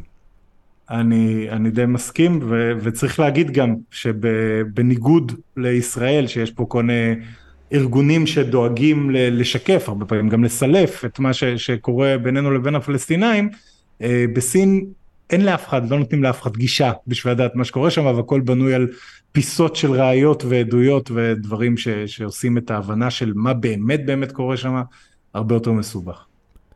אמ, יש פה איזה שבע נעשה שאלה אחרונה, יצחק אומר, אה, אולי הגיע הזמן לצדד בטיוואן. האם אנחנו לא משלמים מחיר גבוה מדי על גישת הריאל פוליטיק של צידוד המשטר הנוראי הזה ומקבלים מעט מדי? אז, אז זה בדיוק, אה, נגענו בזה קצת, אבל כן אולי שווה להרחיב על זה. כי אם למשל בנושא הזה של רוסיה ואוקראינה, אה, אני הייתי בגישה הזאת ממש מההתחלה, בטח אחרי שהתברר שיש מעורבות איראנית עם, עם הרוסים באוקראינה. יש לך פה תמיכה צבאית חד משמעית, הרוסים, כמו שהזכרת בכמה פודקאסטים, נתנו לייסנס למפעל קלצ'ניקובים בעזה, זה אויבים שלך. פה אתה צריך לצאת נגדם, ואתה צריך בבירור לתמוך באוקראינה, שנעשים נגדה פשעים נגד האנושות נוראיים. בנושא הטיוואני, אני אומר כזה דבר, האמריקאים לא מכירים רשמית בטיוואן. מה, אתה רוצה נכון, לעשות את זה ולהכיר? היחידות שמכירות בטיוואן זה מיקרונזיה, איי שלמה ופרגוואי או אחת מהוואי אה, נכון. בלטין אמריקה. אפילו איי שלמה כבר הסינים הפכו אותם אגב. אין, אין, זה, אוקיי. אין, סין נמצאת במעמד שאתה לא, זאת אומרת, אני ראיתי היום שאנשים אמרו על טורקיה. בוא נתמוך בפיקקה, בוא נעשה כורדים, בוא נכיר בזה, אני אומר, על מה כן. אתם מדברים? כאילו, באמת, אתם... ואנשים רציניים, כן? אה, באמת, ומה קורה אם מחר הם ישלחו 20 מרמרות, 100 מרמרות עכשיו לעזה? זאת אומרת, אם באמת, אנחנו, הם, כן. הם עכשיו, ארדואן לא מצליח לשמור על הפה שלו, אז הוא דוחק מאוד את הקו, ו- ועכשיו לא יהיה, אתה יודע, יהיה נו נו נו ברוגז כמה שנים. מה, מה יקרה, אתם חושבים, אם יעשו את זה? לא מרמרה אחת, אלא 20 מרמרות כדי לשבור את המצור על עזה. נכון, נכון, נכון. ואתה יודע, בסוף ישראל, אני יכול להגיד גם, באופן יחסי, אה, אנחנו במדיניות מאוד דומה לגבי טיוואן, כמו הרבה מהמדינות האירופאיות ומי שאנחנו כביכול מחשיבים את עצמנו במחנה שלנו, אנחנו לא עושים שום דבר שונה, אני לא רואה שום סיבה שנשנה את, ה, את הגישה הזאת ונוביל את, ה, את, ה, אתה יודע, את התנועה להכרה בטיוואן, כי זה הסדין האדום הכי קשוח שאתה יכול לשים מול גורילה של מיליארד וחצי איש וכלכלה ענקית ויכולות טכנולוגיות. אל, אל תנסה, אני, אני ממש לא ממליץ, וזה למרות שטיוואן זה אחד המקומות שאני הכי אוהב בעולם, ואנשים בטיוואנים מדהימים, והלוואי והיינו אה, יכולים להיות, אה, אתה יודע, אה, ביחסים עוד יותר טובים איתם, אבל זה פשוט לא עושה שכל. לא, אם כבר יש ללמוד מהסיפור הזה שאף אחד לא יעזור לכם, כי בסוף יש אינטרסים, זה נכון. הסיפור הכי גדול, גם אוקראינה מקבלת סיוע כי הם הוכיחו שהם יכולים לעזור לעצמם ולעמוד בפרץ. אנחנו חייבים נכון. להיות much much better as a country. ממש. לגמרי, ואני, ו- ואני אגיד רק יותר מזה, עוד דבר אחד אחרון, עוד חודשיים יש בחירות בטיוואן, עוד שלושה, סליחה, יש בחירות לנשיאות של טיוואן. כרגע יש רוב יותר גדול, אה, יש ארבעה מועמדים, וזה סיפור אחר אגב שקשור אליו גם אה, טרי גוו ופוקסקון וכל החבר'ה האלה, אבל יש אה, אה, סיכוי כרגע ש... אה, מי שהוא הסגן של הנשיאה הנוכחית של ציינג וואנג מקבל 30% אה, מה, מהקולות בכל הסקרים והדברים האלה כשכל המועמדים של האופוזיציה שפשוט כרגע יש שלושה ואם הם לא יתאחדו אז זה אומר שהוא כנראה ינצח אבל מספיק ששניים אפילו יתאחדו שמה והוא כנראה יפסיד זה מועמדים אופוזיציונים שלא רוצים לדחוף לעצמאות טיוואן. לא לא להפך זה המפלגה שסין זאת אומרת האגרסיביות של סין היא, היא בגלל כמה דברים נקודתיים, הביקור של ננסי פולוסי, זאת אומרת איזשהו ביקור רשמי ראשון של אמריקאי בכיר. מאז, פחות או יותר, לא יודע מה. מאז 97. מאז 97. כן. אה, והבחירות האלה בטיוואן שעלתה המפלגה שבעד עצמאות ולא בעד אה, חזרה אה, בצורה כזו או אחרת ל mainland China. אנשים חושבים שטיוואן תמיד הייתה מאוד אגרסיבית כלפי סין, וזה לא נכון.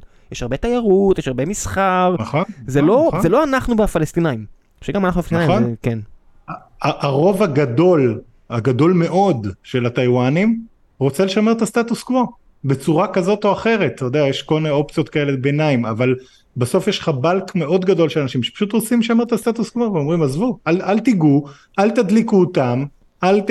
ת גם, אתה יודע, אל, אל תעשו איחוד, אף אחד בטיוואן לא רוצה כאילו... לא, כולם מבינים. מה זה הונג קונג, הם רואים מה קרה בהונג קונג, הם מבינים את הסיפור הזה, וגם, תן עוד 10-20 שנה, שהונג קונג לא בכותרות והיא מוטמעת בסין, וגם הדור הצעיר בטיוואן ישכח, כמו שישראל שכחה מה זה החמאס וחזרנו לעבוד איתם. זאת אומרת, החמאס כן. האלה שפיצצו אוטובוסים. אוטובוסים, נכון. ושכחנו נכון את זה. מאוד. שכחנו, נכון. הופתענו כאילו מאוד, כולנו, אני, לא יודע מה, כולם, גם האלה שאומרים שהם לא הופתעו ודיברו על זה, הם חלק מהמשטר שהעביר מזוודות של כסף ועבד איתם. ככה זה, בני לגמרי. אדם שוכחים. נכון. גם נכון, הטיוואנים נכון. יכולים לשכוח אם הסינים לא יזכירו להם. ואני אני חושב, אתה יודע, אה, זה ההימור שלי, אישית. שאפשר לחשוב עליהם הרבה. אפרופו, בסוף, בסוף, אתה יודע, אה, הפתרון הכי טוב הוא פתרון שמסדיר את הסטטוס קוו הזה באיזושהי צורה רשמית ומוריד את הסיפור הזה מסדר היום, רק ש... אתה יודע, זה, זה כמעט בהגדרה סותר את עצמו, אז אה, זה הופך את זה למסובך. אבל בטח שאנחנו לא צריכים להחליט בשביל הטיוואנים שהם צריכים עצמאות, זה בטוח. כן, לא, זה בהקשר לשאלה שאומרים למה לא נצלם כן, בעצמאות כן. טיוואנית. קודם כל שהטיוואנים, כן, בדיוק. הטיוואנים אז- לא לא רצים להכריז על עצמאות, חברים, באמת, אנשים לא מבינים את העניין הזה. נכון. זה לא כמו הכורדים נכון. וטורקיה, שהכורדים נלחמים בטירוף על הדבר הזה. נכון. ו- וגם, אתה יודע, צריך להגיד, עשינו פרק שלם על טיוואן, אז אולי נפנה כן. את המאזינים ללכת לשמוע אותו שוב אם הם רוצים, אבל הטיוואנים בסופו של דבר, בוא נגיד זה ככה, לסינים יש קליים ממש לא רע בעניין הזה של האיחוד, אז אני אומר, תגידו תודה שנשאר הסטטוס קוו, זה מה שכולנו רוצים, בוא לא ניגע בזה. רובנו המוחלט, לא יודע אם כולנו, אבל רובנו המוחלט. כן. טוב, כן, כן. יובל, תודה רבה רבה רבה. תודה רבה ראם. תודה ביי. למאזינים.